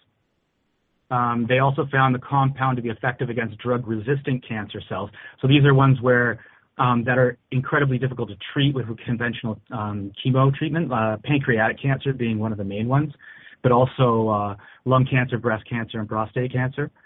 Um, the controversy comes from these, uh, the fact that these were in vitro results. Um, so yeah, they haven't actually done many um, in vivo studies where they're actually studying it on the person or on the animal itself. Um, it's all done like just test tube type tests for it. So um, mm-hmm. it's a long way from cl- clinical trials. Um, I think what basically happened is that they, they kind of tested this thing in vitro.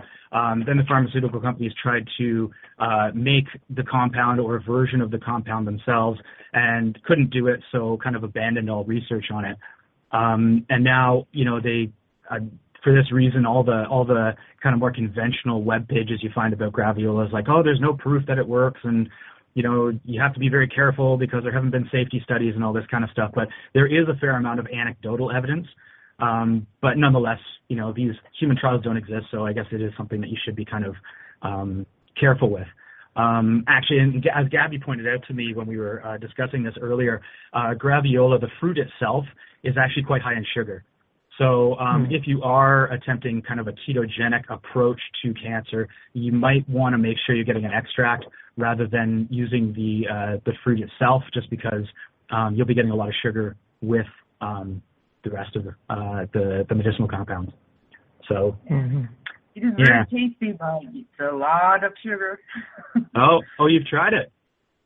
Oh yeah, that grows everywhere in Costa Rica, where I'm originally from. But it's very, it's very tasty. Oh, it's delicious, but it's very sugary. Yeah. Hmm. Huh. That's interesting. Um, I know you can also use the t- uh, the leaves and the bark for it, so that that might be a better option just because of that uh, that sugar issue. Mm-hmm. Yeah. Um, well, I think it's important to stress, since you brought up the ketogenic diet, Doug, that that should mm. always be the basis for anything, because you can't out herb or out drug any kind of ailment. You always have to have a strong foundation with diet first. Yeah, absolutely. And the other, the herbs can just be used to support. Yeah, I think that's I think that's very true. Like that should be kind of your main mode of uh, of attack. Well, not to mm-hmm. use you know the the war terminology, but but that should be kind of your main your main focus. And then these herbs are kind of just supplemental and can can kind of help with yeah. that. Yeah.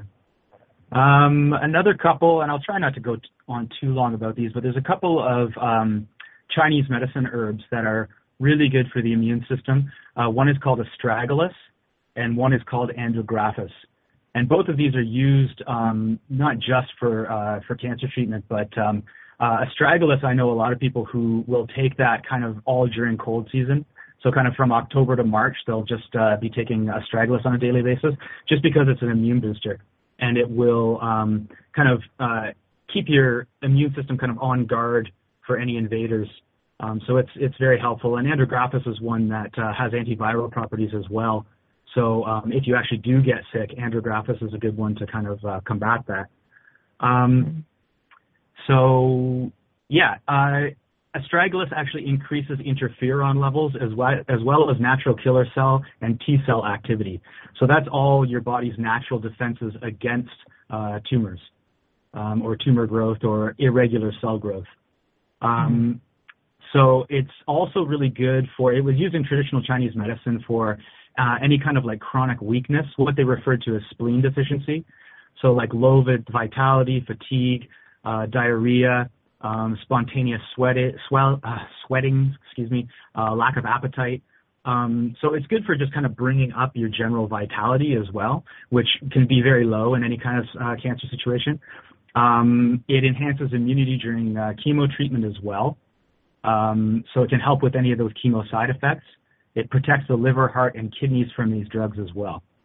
Um, the MD Anderson Cancer Center in Texas conducted research showing that taking astragalus when having radiotherapy doubled survival times. Uh, it's also a blood builder, has anti-tumor activity, uh, helps with immune system deficiency, uh, helps to identify rogue cells and inhibit platelet aggregation, and has also been used uh, with great results in AIDS research. Um, andrographis, the second one I was talking about, um, another one with a long uh, history in Chinese medicine. Uh, it's an immune activating and cancer inhibiting uh, herb. It's been shown to inhibit the prol- proliferation of cancer by causing differentiation inducing activity upon dividing cells. Uh, found to be very helpful in stomach cancer, breast cancer, prostate cancer, lymphatic le- uh, leukemia, melanoma, and non-Hodgkin's lymphoma. Um, yeah, there's a couple studies here, but I think I'll skip that just in, I you know, keeping things uh, brief. Uh, turmeric, once again, the wonder herb. Uh, so it protects. It. yeah, exactly. Eat lots of turmeric, kids. Um, so it actually helps DNA. Uh, it protects DNA against uh, oxidation uh, better than vitamin C, vitamin E, and beta carotene. Uh, it, it inhibits the pro-inflammatory processes in the body, um, including the production of arachidonic acid, which um, has a pro-inflammatory effect, um, as well as acting as an antioxidant and enhancing the production of anti-cancer immune cells. Um, I mentioned before, it's really it shows amazing potential as a topical in cases of uh, melanoma and for oral precancerous lesions. Uh, and it seems to have a synergistic effect with EGCG, which is a uh, a compound that's found in green tea, um, especially for skin cancer. So if you were to do a poultice of a combination of turmeric and green tea, you'd probably be doing uh, really great things for any kind of skin cancer. Um, Schisandra berry, uh, another really good one, particularly good for all the effects that kind of come with cancer. So again, it's kind of a restorative remedy. Uh, it does en- enhance immunity, uh, it, but it's also been found to increase your work capacity, your exercise capacity, your mental capacity. Um, they found it helps vision and your adaptability to darkness, um, as well as helping with other environmental stressors. Um, it's a stimulator for the central nervous system, uh, enhances both mental and physical capabilities. Uh, good for any kind of exhaustion, fatigue, insomnia, weakness, depression, uh, forgetfulness. Also very good for the liver. Has protective effect from the liver. Um, it's a detoxifier both for chemo and radiation, antitoxic and antioxidant. Um, and it has a protective effect on the liver. I think I mentioned that actually, um, and been found to be helpful in liver cancer. Um, lastly, green tea, another great one. Um, it provides protection against um, many of the major categories of carcinogens, so both direct and indirect physical carcinogens and tumor promoters. It uh, blocks abnormal cell growth, uh, slows down the production of hydrogen peroxide, which is a pro-oxidant, uh, enhances the immune system. And interestingly enough, a lot of people are kind of like not into green tea because of the caffeine that it has, but uh, caffeine mm-hmm. actually has anti-cancer properties on its own. Um, it induces cell death in cancer cells and enhances the effects of radiation and some chemotherapy drugs. So yeah, yay caffeine. Um, the poly- polyphenolic compounds, uh, EGCG, uh, show chemoprevent- chemopreventative activity in animal models and in human epidemiological studies. So what they've done is done studies of populations uh, that drink green tea and uh, looked at populations that don't and found lower uh, cancer rates. Now, you know, epidemiological studies can never be used to show causation because there's just simply too many confounding factors, but it's still interesting nonetheless. Um, and recent studies show that green tea has an inhibitory effect on stomach cancer. And the authors of that study actually recommended everybody drink green tea um, simply as a preventative um, to to kind of help against uh, protect against uh, stomach cancer. So hope that wasn't too uh, long-winded and boring boring list there. It's good stuff. We should all learn these. Yeah. Are there con- some concerns, or maybe I'm uh, mixing up green tea with something else, but about green tea and fluoride content, or does it just depend on the the type of green tea that you're using? There is some concern. Um, I think it does depend on um, what type and where it's coming from. Um, mm-hmm. I don't. You know what I don't know though is is like I know that the fluoride that has a detrimental effect is is the kind of like industrial waste that they're putting oh, into water right. yeah, supplies. Yeah. So it's more mm-hmm. of a mm-hmm. natural form of fluoride. So I don't know if that really has the same uh, concern associated with it. Um, but yeah, I, I, I think you know it, it is something to keep in mind for sure. Mm-hmm. Well, it, it is still interesting that they have good results with green tea, regardless of its origin. So that's yeah. another thing to keep in mind. Yeah, I think that's true. Yeah, I'm generally not a green tea drinker, but you know, after reading this, I'm kind of thinking maybe I should start.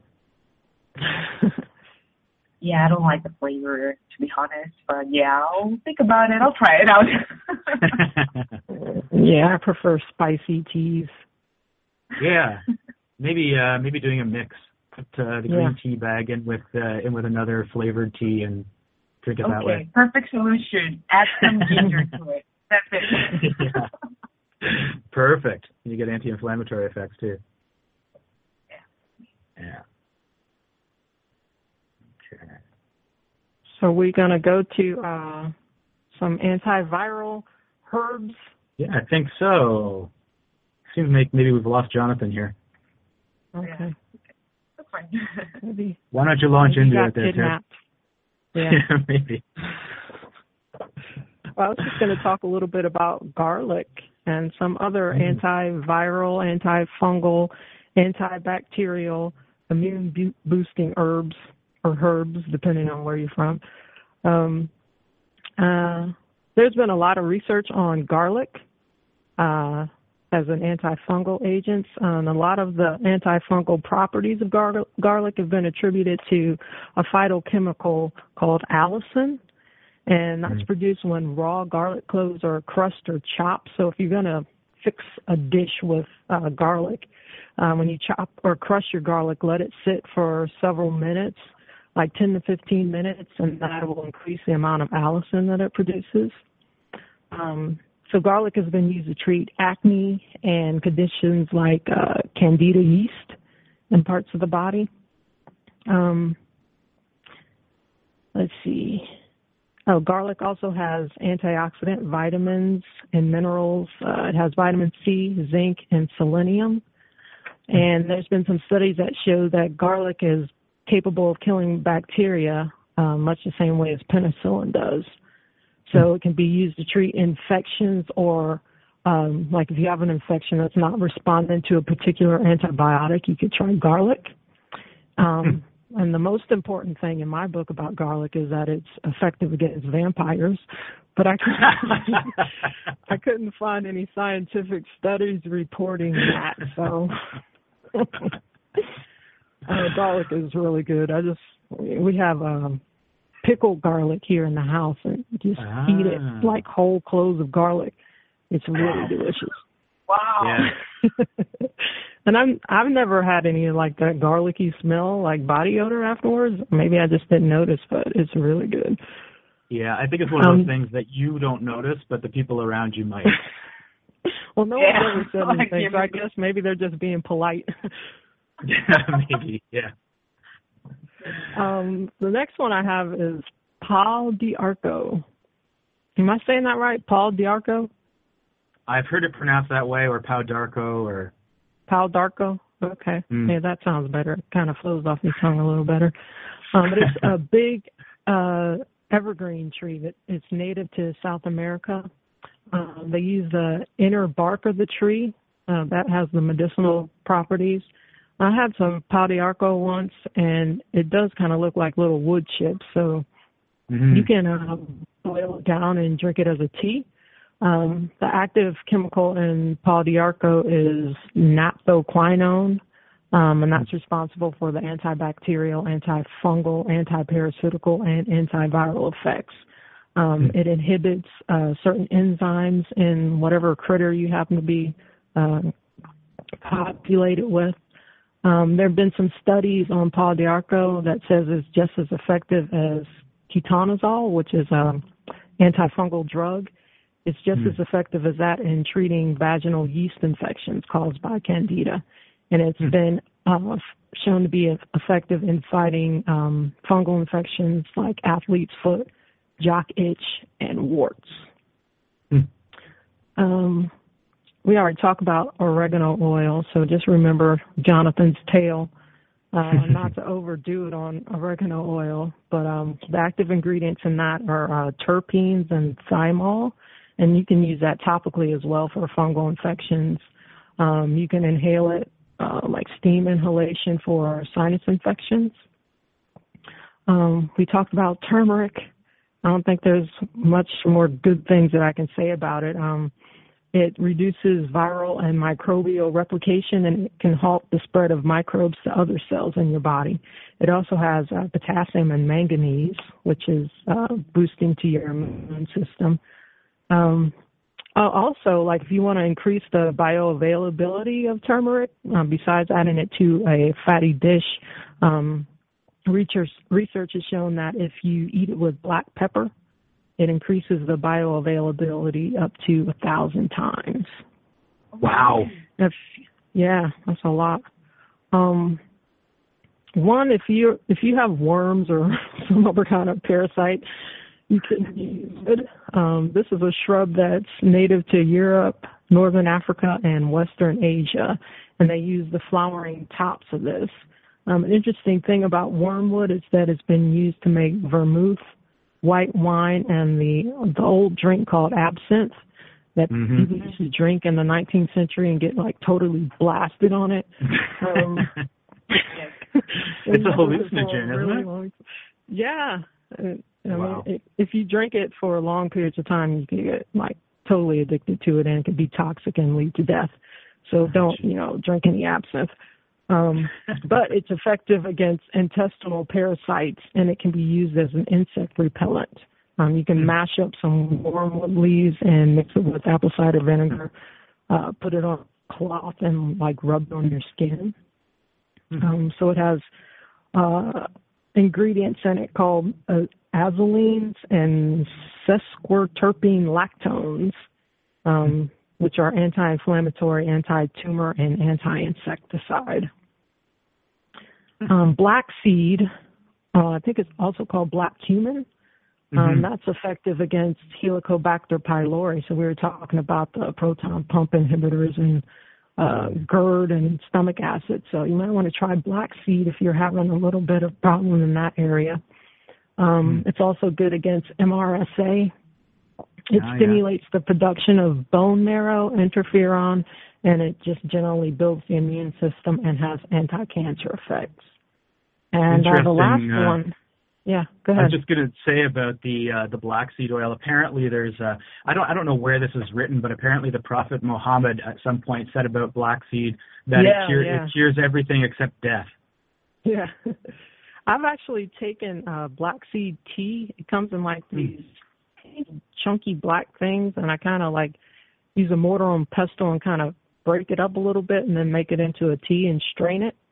Mm. It doesn't taste bad and you can see like little fat droplets. So it has like Uh-huh. a nice little fatty acid uh component to it. Wow. Um, but the last one that I have is black walnut. I don't know if anybody's seen black walnut tree, but these little green little globy things hanging off of it, that's the, the black walnut and has a black, I mean, it has a walnut on the inside. Mm. But the whole of the, the black walnut contains something called juglone, and that is, uh, what's responsible for the medicinal properties.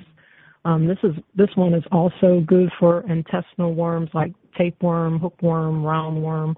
Uh, uh, veterinarians use it to treat heartworm in dogs. Um, it can be used as a heartworm preventative, and it can also repel fleas and ticks. Um, one thing that I used it for, and I'm not sure, like um, there's the black walnut, but then there's one like slightly bigger, and it kind of looks like a brain. I don't know if that's black walnut too, but either one of those.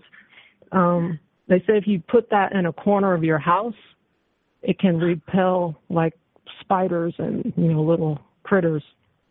really? But yeah, I made the mistake of yeah, I put it in someplace in my house and forgot about it, and then I came back a while later and it was just this like dirty black rotting ball.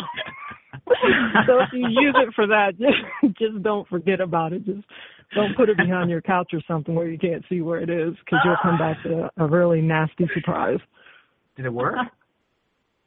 Well, I didn't see any spiders or anything, but I'm not sure. I'll try it again. testimonial.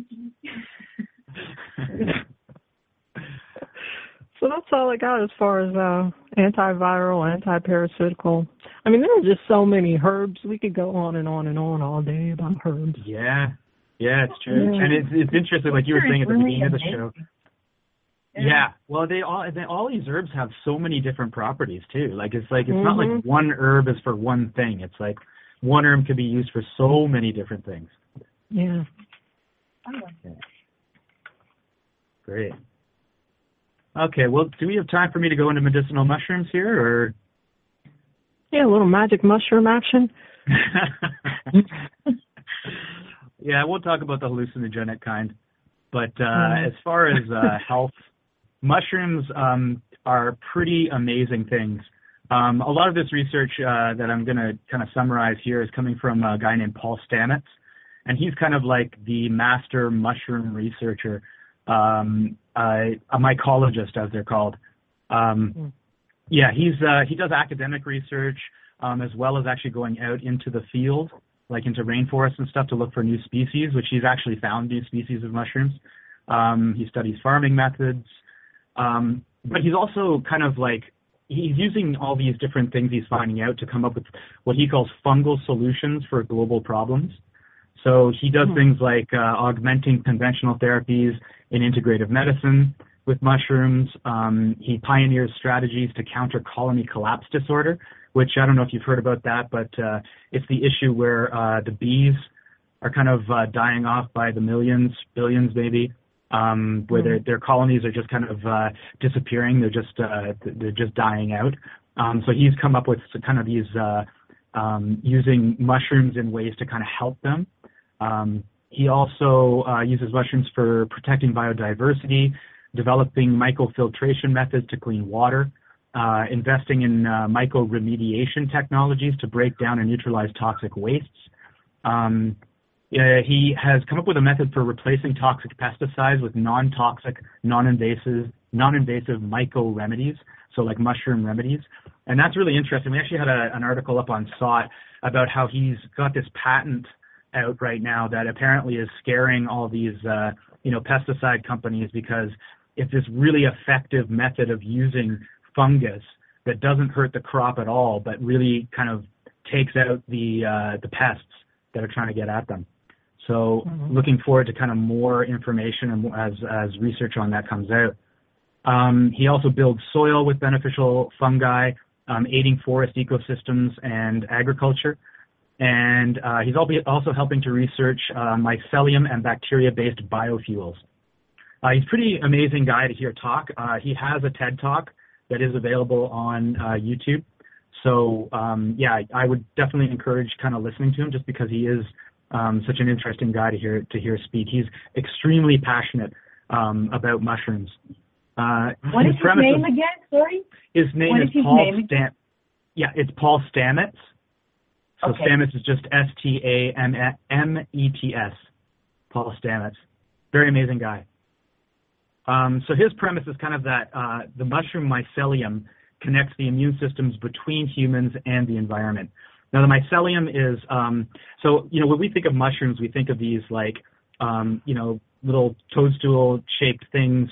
Um, mm-hmm. That's that is what's commonly referred to as the fruiting body.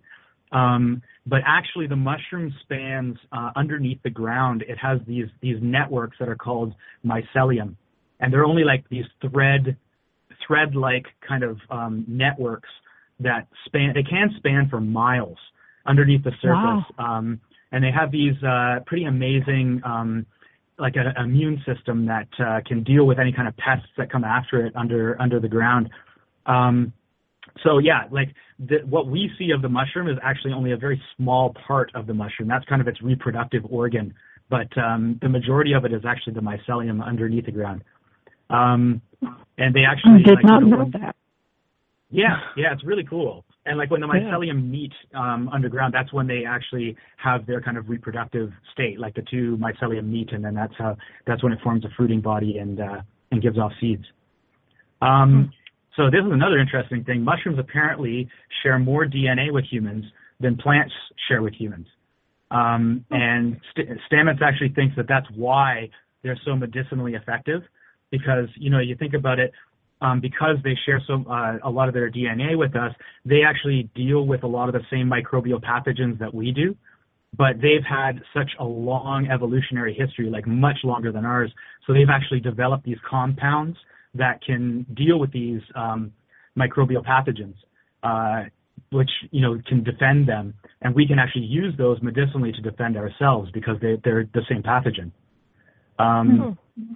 So yeah, they mushrooms have kind of a uh, like a positive correlation with different systems in our in our bodies. So just as a couple examples, reishi uh, mushroom is uh, has an affinity for the cardiovascular system. Uh, chaga mushroom is very high in antioxidants and can help with detoxification. Uh, turkey tail has an affinity for the immune system. And lion's mane, which is really cool And I don't know if you've ever seen lion's mane mushroom, but it actually does look like a lion's mane. It has like these little thread-like things that kind of hang off it. Um, mm. It's really good for the brain and the nervous system, and actually can uh, mm. help grow new nervous system cells. Um, so yeah, mushrooms are also helpful with um, the digestive system, neurologic system, immune system, reproductive system, uh, the skin, the skeletal oh. system, and the muscular system. Look, we have a question. So you can get well, a couple of questions from a chat. Oh, okay, yeah. Mm-hmm. Uh, he says Moriarty claimed that enzymes they used vis-a-vis oil would reclaim soil. I wonder if those enzymes have a mycelium fungal basis, or have uh, you heard about it? I I don't know. I'm not familiar with uh, with Moriarty's stuff, but I mean that it wouldn't surprise me because there is a lot of active um, enzymes in uh, mushrooms, and particularly in the mycelium, um, and they yeah, that that could very well be the case. Like they do that that is um, what provides a lot of the medicinal benefit to us, but that might be what's being used to uh, because I know Paul Stamets is looking into you know converting toxic wastes by using uh, fungi. So could very well be. For me, it's a reality check uh, because I always dislike mushrooms, but I'm going to look into mm. this.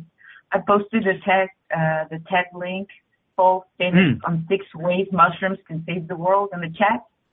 Yeah. Oh, and great. Uh, yeah, yeah. The other question is, um, well, a chatter is saying that is there anything you think to using mainly local herbs as opposed to herbs imported from far away, sort of like a hundred mile herb diet? For example, herbs from your climate may be more effective. Yes. Yeah, um, I think so. Uh, there is some evidence that you know it. It you, you can kind of look at it in a way. I mean, this might not be like totally scientific, but the idea is that kind of these herbs have grown up in the same environment that you have. So you're kind of um, sharing an environment with them. So the defenses that they've made up against kind of whatever pathogens might be there or the pollution that's uh, that's there, um, that's going to be there uh, you know, you're sharing that same environment, so you're exposed to the same sort of, sort of things. So um, intuitively, I would say yes, and I have heard people say that in the past that you know that's that's the benefit of eating locally as well. That um, you know you you kind of share the same environment, so even more kind of um, esoteric things like your like the weather and um, other kind of environmental things could certainly um, you know that that these these plants might um, because they, they have these protective capabilities for themselves, that might be conferred to people as well. So I'd say yes. I, what, I don't know. What do you think, Abby? I think that is the case. It reminds me of the example of treating allergies with local remedies because it's mm. the same, you know, like the same allergens, you, uh, the same allergens from your local environment. And like Erica says here now in our chat, uh, local herbs also affect gut microbes and mm. yeah, gut microbes is also local environment. So yeah, yeah. It can also yeah, be like just even more practical because if you're buying locally, you know, you don't have to wait for the herbs to ship to you and they've been dried. So you can buy them locally and they're fresher and you can use them mm-hmm. immediately. I mean, fresher is always better. Mhm. Yeah, I lived in California for a little while, and we had wild rosemary growing all over the place. And I would just go out into my backyard, grab some rosemary, go back inside, chop it up, put it in my meal. So yeah, it's great. Yeah. Yeah. Um. Okay. What was I going to go into here? Um. Oh yeah. Uh, so Stamets has actually uh, done some research on using the um, using mushrooms for uh, increasing uh, our immune uh, response. And he found that actually using multiple species of uh, mushrooms was more beneficial than just using one. And there's actually a published study from 2003. It's called Potentiation of Cell-Mediated Host Defense Using Fruit Bodies and Mycelium of Medicinal Mushrooms. So if you're interested in reading some academic research on this, um, you can find that study. Um, pretty interesting stuff. And um, one, uh, so I'll just list off some of the like mushrooms are pretty amazing things. Um, so I'll just give a bit of a list here of all the different things, all the different properties that they have. So they're antibacterial, anti-candida, anti-inflammatory, antioxidant, anti-tumor, antiviral. Uh, they help with blood pressure. They're blood sugar modulators. Uh, they have cardiovascular benefits, cholesterol reducers, um, immune enhancers, kidney tonic, liver tonic. Uh, they help with the lungs and the respiratory system, nerve tonic, sexual potentiator, and stress reducer. Now, not every species of mushroom is going to have all of these um, properties, but uh, there's a few that are kind of the kings of it. Reishi is probably the king, the king of the mushrooms, because it um, it gets checked off in all these different categories except for sexual potentiator. So if you have mm-hmm. any issue other than uh, your sexual potential, um, reishi is the mushroom for you. um, an- another great one is cordyceps. And cordyceps is a really weird mushroom. I don't know if you if you know about this one, but it's actually the spores inhabit um, uh, caterpillar larvae, and then they kind of just take over and they kill off the the caterpillar, and it, the mushroom actually grows straight out of its head. Um, oh. And then you kind of collect that mushroom, and uh, and that's that's then used medicinally. And it it has amazing um, properties as well. Uh, it doesn't get checked off in the anti-candida or anti-inflammatory section, but it does on all the rest of these. Um, these days, they tend to grow it um, on uh, like uh, like a bed of rice or something like that instead of growing it out of the caterpillars, just because there's uh, you know cross contamination possibilities and stuff. And I think yeah, I don't want any caterpillar DNA in my mushrooms. Thank you very much. there is the ick factor involved. Yeah, yeah. Um, other good ones, shiitake mushrooms, which is is great because it's actually used in cuisine quite a bit. Um, so that's another really kind of super mushroom that has a lot of these uh, different categories.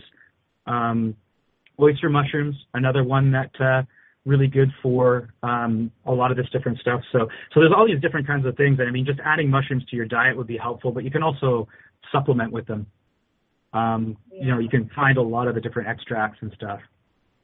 I think I'll research the supplements first because if I take a poisonous mushroom for a medicinal one, that could end badly.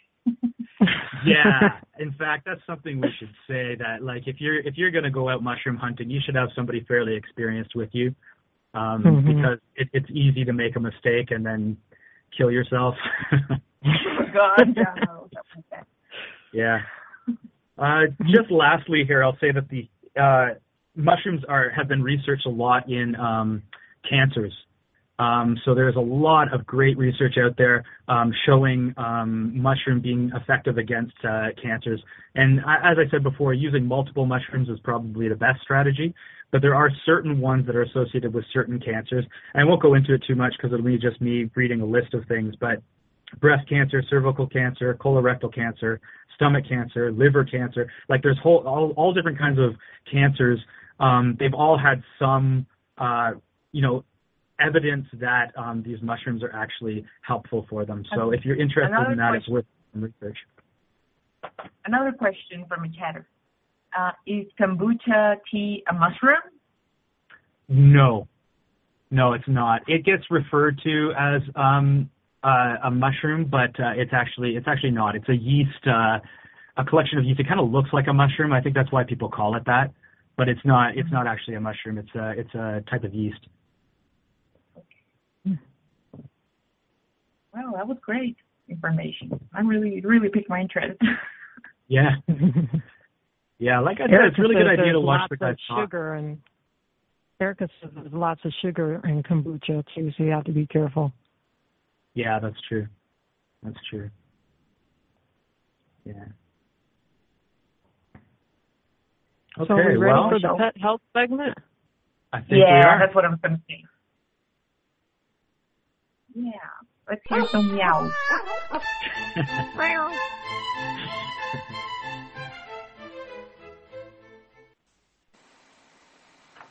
Hello, and welcome to the Pet Health segment of the Health and Wellness Show. Today I'm going to share with you a story about a wonder drug from the natural source developed by a Russian scientist. The story begins with one key discovery. In 1941, academician Filatov established the doctrine of biogenic stimulators, which are formed in each cell of an isolated living tissue in disadvantaged circumstances. That is, a cell, as a result of the struggle for survival, releases liquid biogenic stimulators. And after their acclimatization to severe surrounding conditions, they are subjected to biochemical reorganization in metabolic systems, forming substances capable of uh, to render stimulating influence and to accelerate vital processes when uh, administered by an organism. That's why those substances have been named biogenic stimulators. They are capable of strengthening metabolism, they enhance uh, physiological functions of the body, raise natural uh, resistance and regenerative properties and also promote recovery. Now, in 1943, several laboratories across USSR received a secret government order to develop a, a new generation of medicine.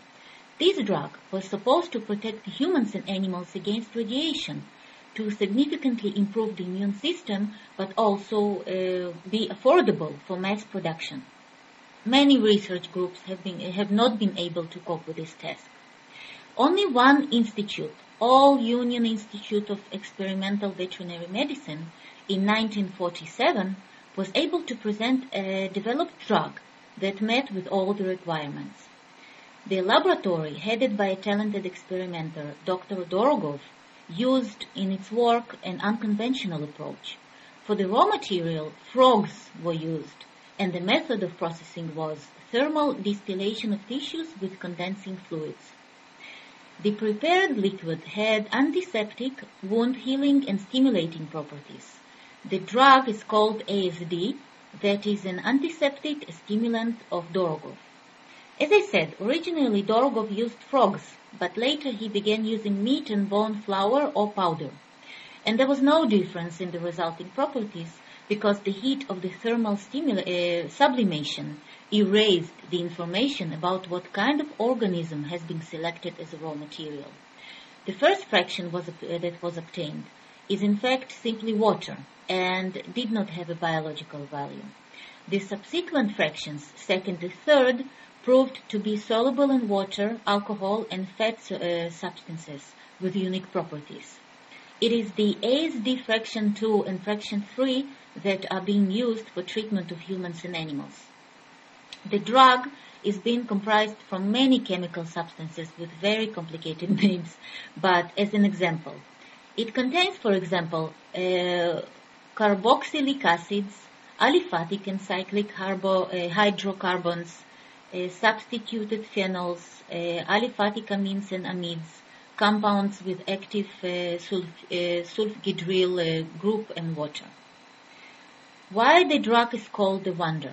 Well, because as it t- turned out, it could assist with healing absolutely everything, even heart cases and even cancer. For example, ASD fraction 3 is used only for external use. Experiments have shown that the drug effectively destroys various fungi, skin parasites, disinfects the wound. In addition, ASD3, officially used only in veterinary medicine, has shown excellent results in treatment of various skin disorders such as acne, eczema, dermatitis, uh, atopic dermatitis, uh, ulcers. Uh, moreover, the ASD3 effectively helped even with psoriasis, that at the time had no successful treatment. The experiments were actually carried out on people, volunteers. ASD fraction 2 was diluted with water-based solution and was used as an internal and external medicine. Experiments on animals have surpassed all expectations. The treatment of various diseases has been highly effective and had no side effects. The most successful result, uh, results were achieved using ASD2 in combination with other drugs. I have a personal testimony regarding treating my pet rat with ASD2. He is already an elderly and I started to, and he started to have bald patches, particularly around his neck region. Obviously, ticks and other creatures were ruled out first, and also he was giving antihistamines uh, for a period um, and such. But nothing helped. And then I applied uh, several times ASD fraction 2 on the region, uh, taking into account that he would probably try to lick it. And surprise, surprise! Shortly after, a new hair started to grow and my pet rat is all okay. But this drug can be used not only in case of skin problems. There have been a huge number of trials of ASD2 for the treatment of a number of pathologies of organs and systems. ASD2 proved to be extremely effective for the treatment of asthma, against which the med- medicine at that time uh, has not yet found effective means. With the help of volunteers, effects of ASD2 on humans were also tested. As a result of the impact uh, of the drug on the body, normal functions of various systems were restored, like the endocrine, immune, nervous, and other systems. Apparently, it heals varicose veins. Also, prolonged use of the drug helped to improve the elasticity of the skin and tissues, basically give the effect of rejuvenation. In the field of uh, gynecology, ASD2 proved uh, to be most effective, healing all kinds of uh, gynecological diseases. It assisted with healing fibroids, uh, breast cancer, and diseases uh, of the uterus. Well, as you may suspect, many in the medical world understood that this powerful drug is a big competitor to traditional methods of conservative treatment. Also, many medical doctors were offended that a veterinarian developed a drug that may help humans too. Many people at the top try, uh, tried to stop Dorogov, offered him large rewards to stop further studies of ASD. They wanted him to either remove his name from the name of the drug or add names of other medical doctors. He was even accused of a crime, but later acquitted, of trying to commercially sell the drug while in reality in many cases he was offering it to people he knew for free.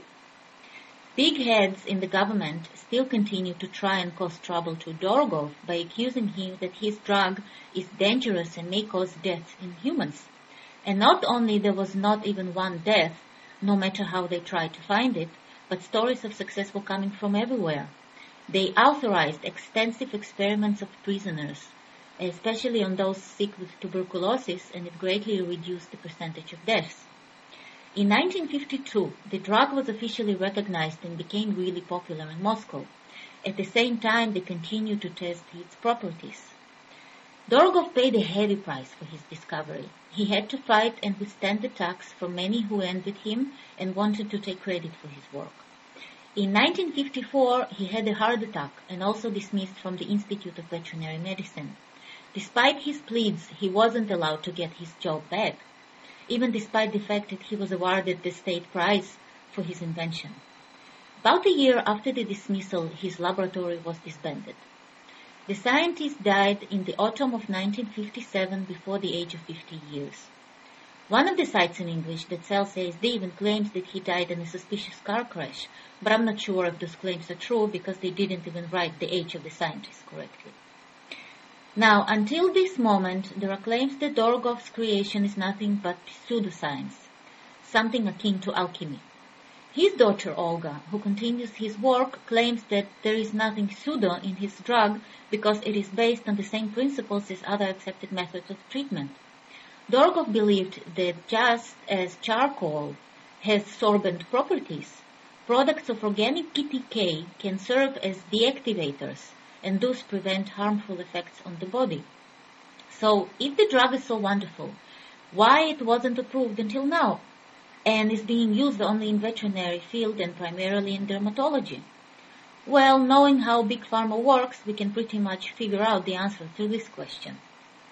So to summarize, the drug is not uh, by chance has a double name, antiseptic stimulant. In the title uh, lies the essence of the impact of the drug on the body a pronounced antibacterial effect combined with adaptogenic function. ASD is not rejected by living cell as it corresponds to its structure. It crosses the placental barrier and does not cause side effects. It restores hormonal balance, normalizes the peripheral nervous system, increases the body's resistance to various harmful influences. Basically, it is classified as tissue biogenic stimulator. It can be used both in animals and humans, while in humans primarily ASD fraction 2 is being used. ASD2 is not fighting germs, uh, germs but increases uh, the body's resistance and defenses. So they will do their job in the best way possible. Immunomodulatory properties of ASD are based on the fact that the drug can be easily integrated in the metabolic processes of the human body, restore the normal functioning of cells for optimal operation of all the body systems. There are various sites, although primarily in Russian, that have specific uh, treatment protocols with ASD2 to, uh, for various diseases. The only problem with this drug that it has an absolutely horrible, strong and stinky smell, and I am not exaggerating. Apparently they tried to remove the smell, but unfortunately it is unavoidable because removing the smell also removes its biogenic functions. Well, this is a small price to pay to, uh, for something that has more advantages than disadvantages. In any case, I myself never tried it, but read a lot of testimonies from people who were able to heal you, uh, all kinds of diseases using ASD2. But what's for sure, you can try it on your pets, but also following instructions. Well, this is it for today. Hope it was interesting and have a nice day.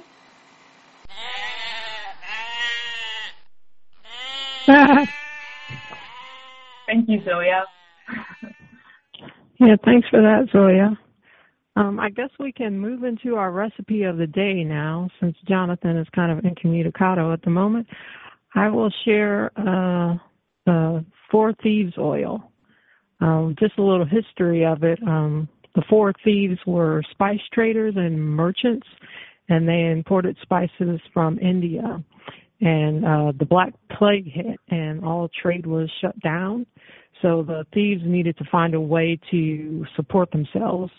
Um, so during the Black Plague, there were a lot of dead bodies, and the thieves uh, thought it was a good idea that they would go into people's homes and loot them and take their clothes and jewelries and pots and pans and then barter them for food or money.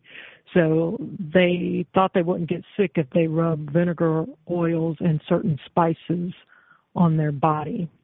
And I guess it worked because they didn't die, but the king found out about it and demanded that they give up their secret recipe.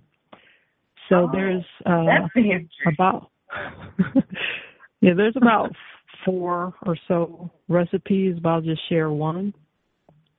Um, so what you want to do is get your oils. Let me find where they are. uh, okay, the first recipe is um, clove essential oil. So you want to use 40 drops of clove essential oil, 35 drops of lemon essential oil, 20 drops of cinnamon essential oil, 15 drops of eucalyptus, and 10 drops of rosemary essential oil. Uh, so that's your oil. Um, people have used it to, um, well, they've added it to one drop of the essential oil, like all the combinations, into an ounce of water. And uh, you can use it to uh, spray around your house and clean windows. Um, if you add a drop of the thieves oil to four drops of a carrier oil like coconut oil, um, you can use it for skin massage. So that um, you can diffuse it also. Um, it'll clean the air in your house and eliminate odors. So that's the the four thieves oil. I've actually made something similar.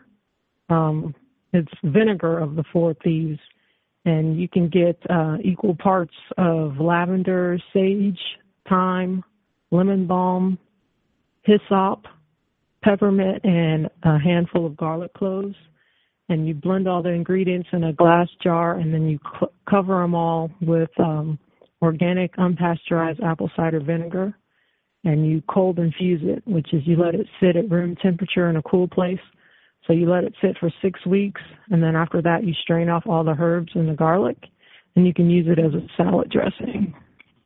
Um, oh, Erica's used the the uh, Four Thieves oil, and she puts it on the bottom of her feet before bed, and it fights everything. So she says. Excellent news. That's good to know. Yeah. And the the actual vinegar, Four Thieves vinegar, it's pretty tasty. I've tried it before. It tastes good. I haven't tried it, but I, I'll I'll do it. It also is interesting to see that you can clean up stuff with that. So that's good. Yeah. Yeah. Because oh, all the disinfectants and everything, they're very toxic. You know, in the organic version, I'm not sure if they're you know organic enough, so to speak. So yeah. it sounds like a really good option. Yeah, and Erica says it's good to put on your feet if you can't tolerate taking it by mouth. okay. so is that our, our our herb show for the moment? I think we covered a lot of stuff. I mean, there's a lot to talk about, but yeah. Yeah. so be careful. Yeah, be careful with your herbs. Get a good book. Consult an herbalist. Remember that diet is a foundation. Don't just throw herbs down your throat willy nilly. Make sure you know what you're doing and only use them for brief periods. Don't use them all the time. You got to get to the root cause of whatever you're suffering from. Yeah, that's right. And ideally, use them in your food. Yeah. Yeah. So that's our show for today, folks. We'll be back next month. Next, whoops, I forgot the whole time. Next Friday, we'll have a special guest. Thanks for listening. Bye bye, everybody. Bye.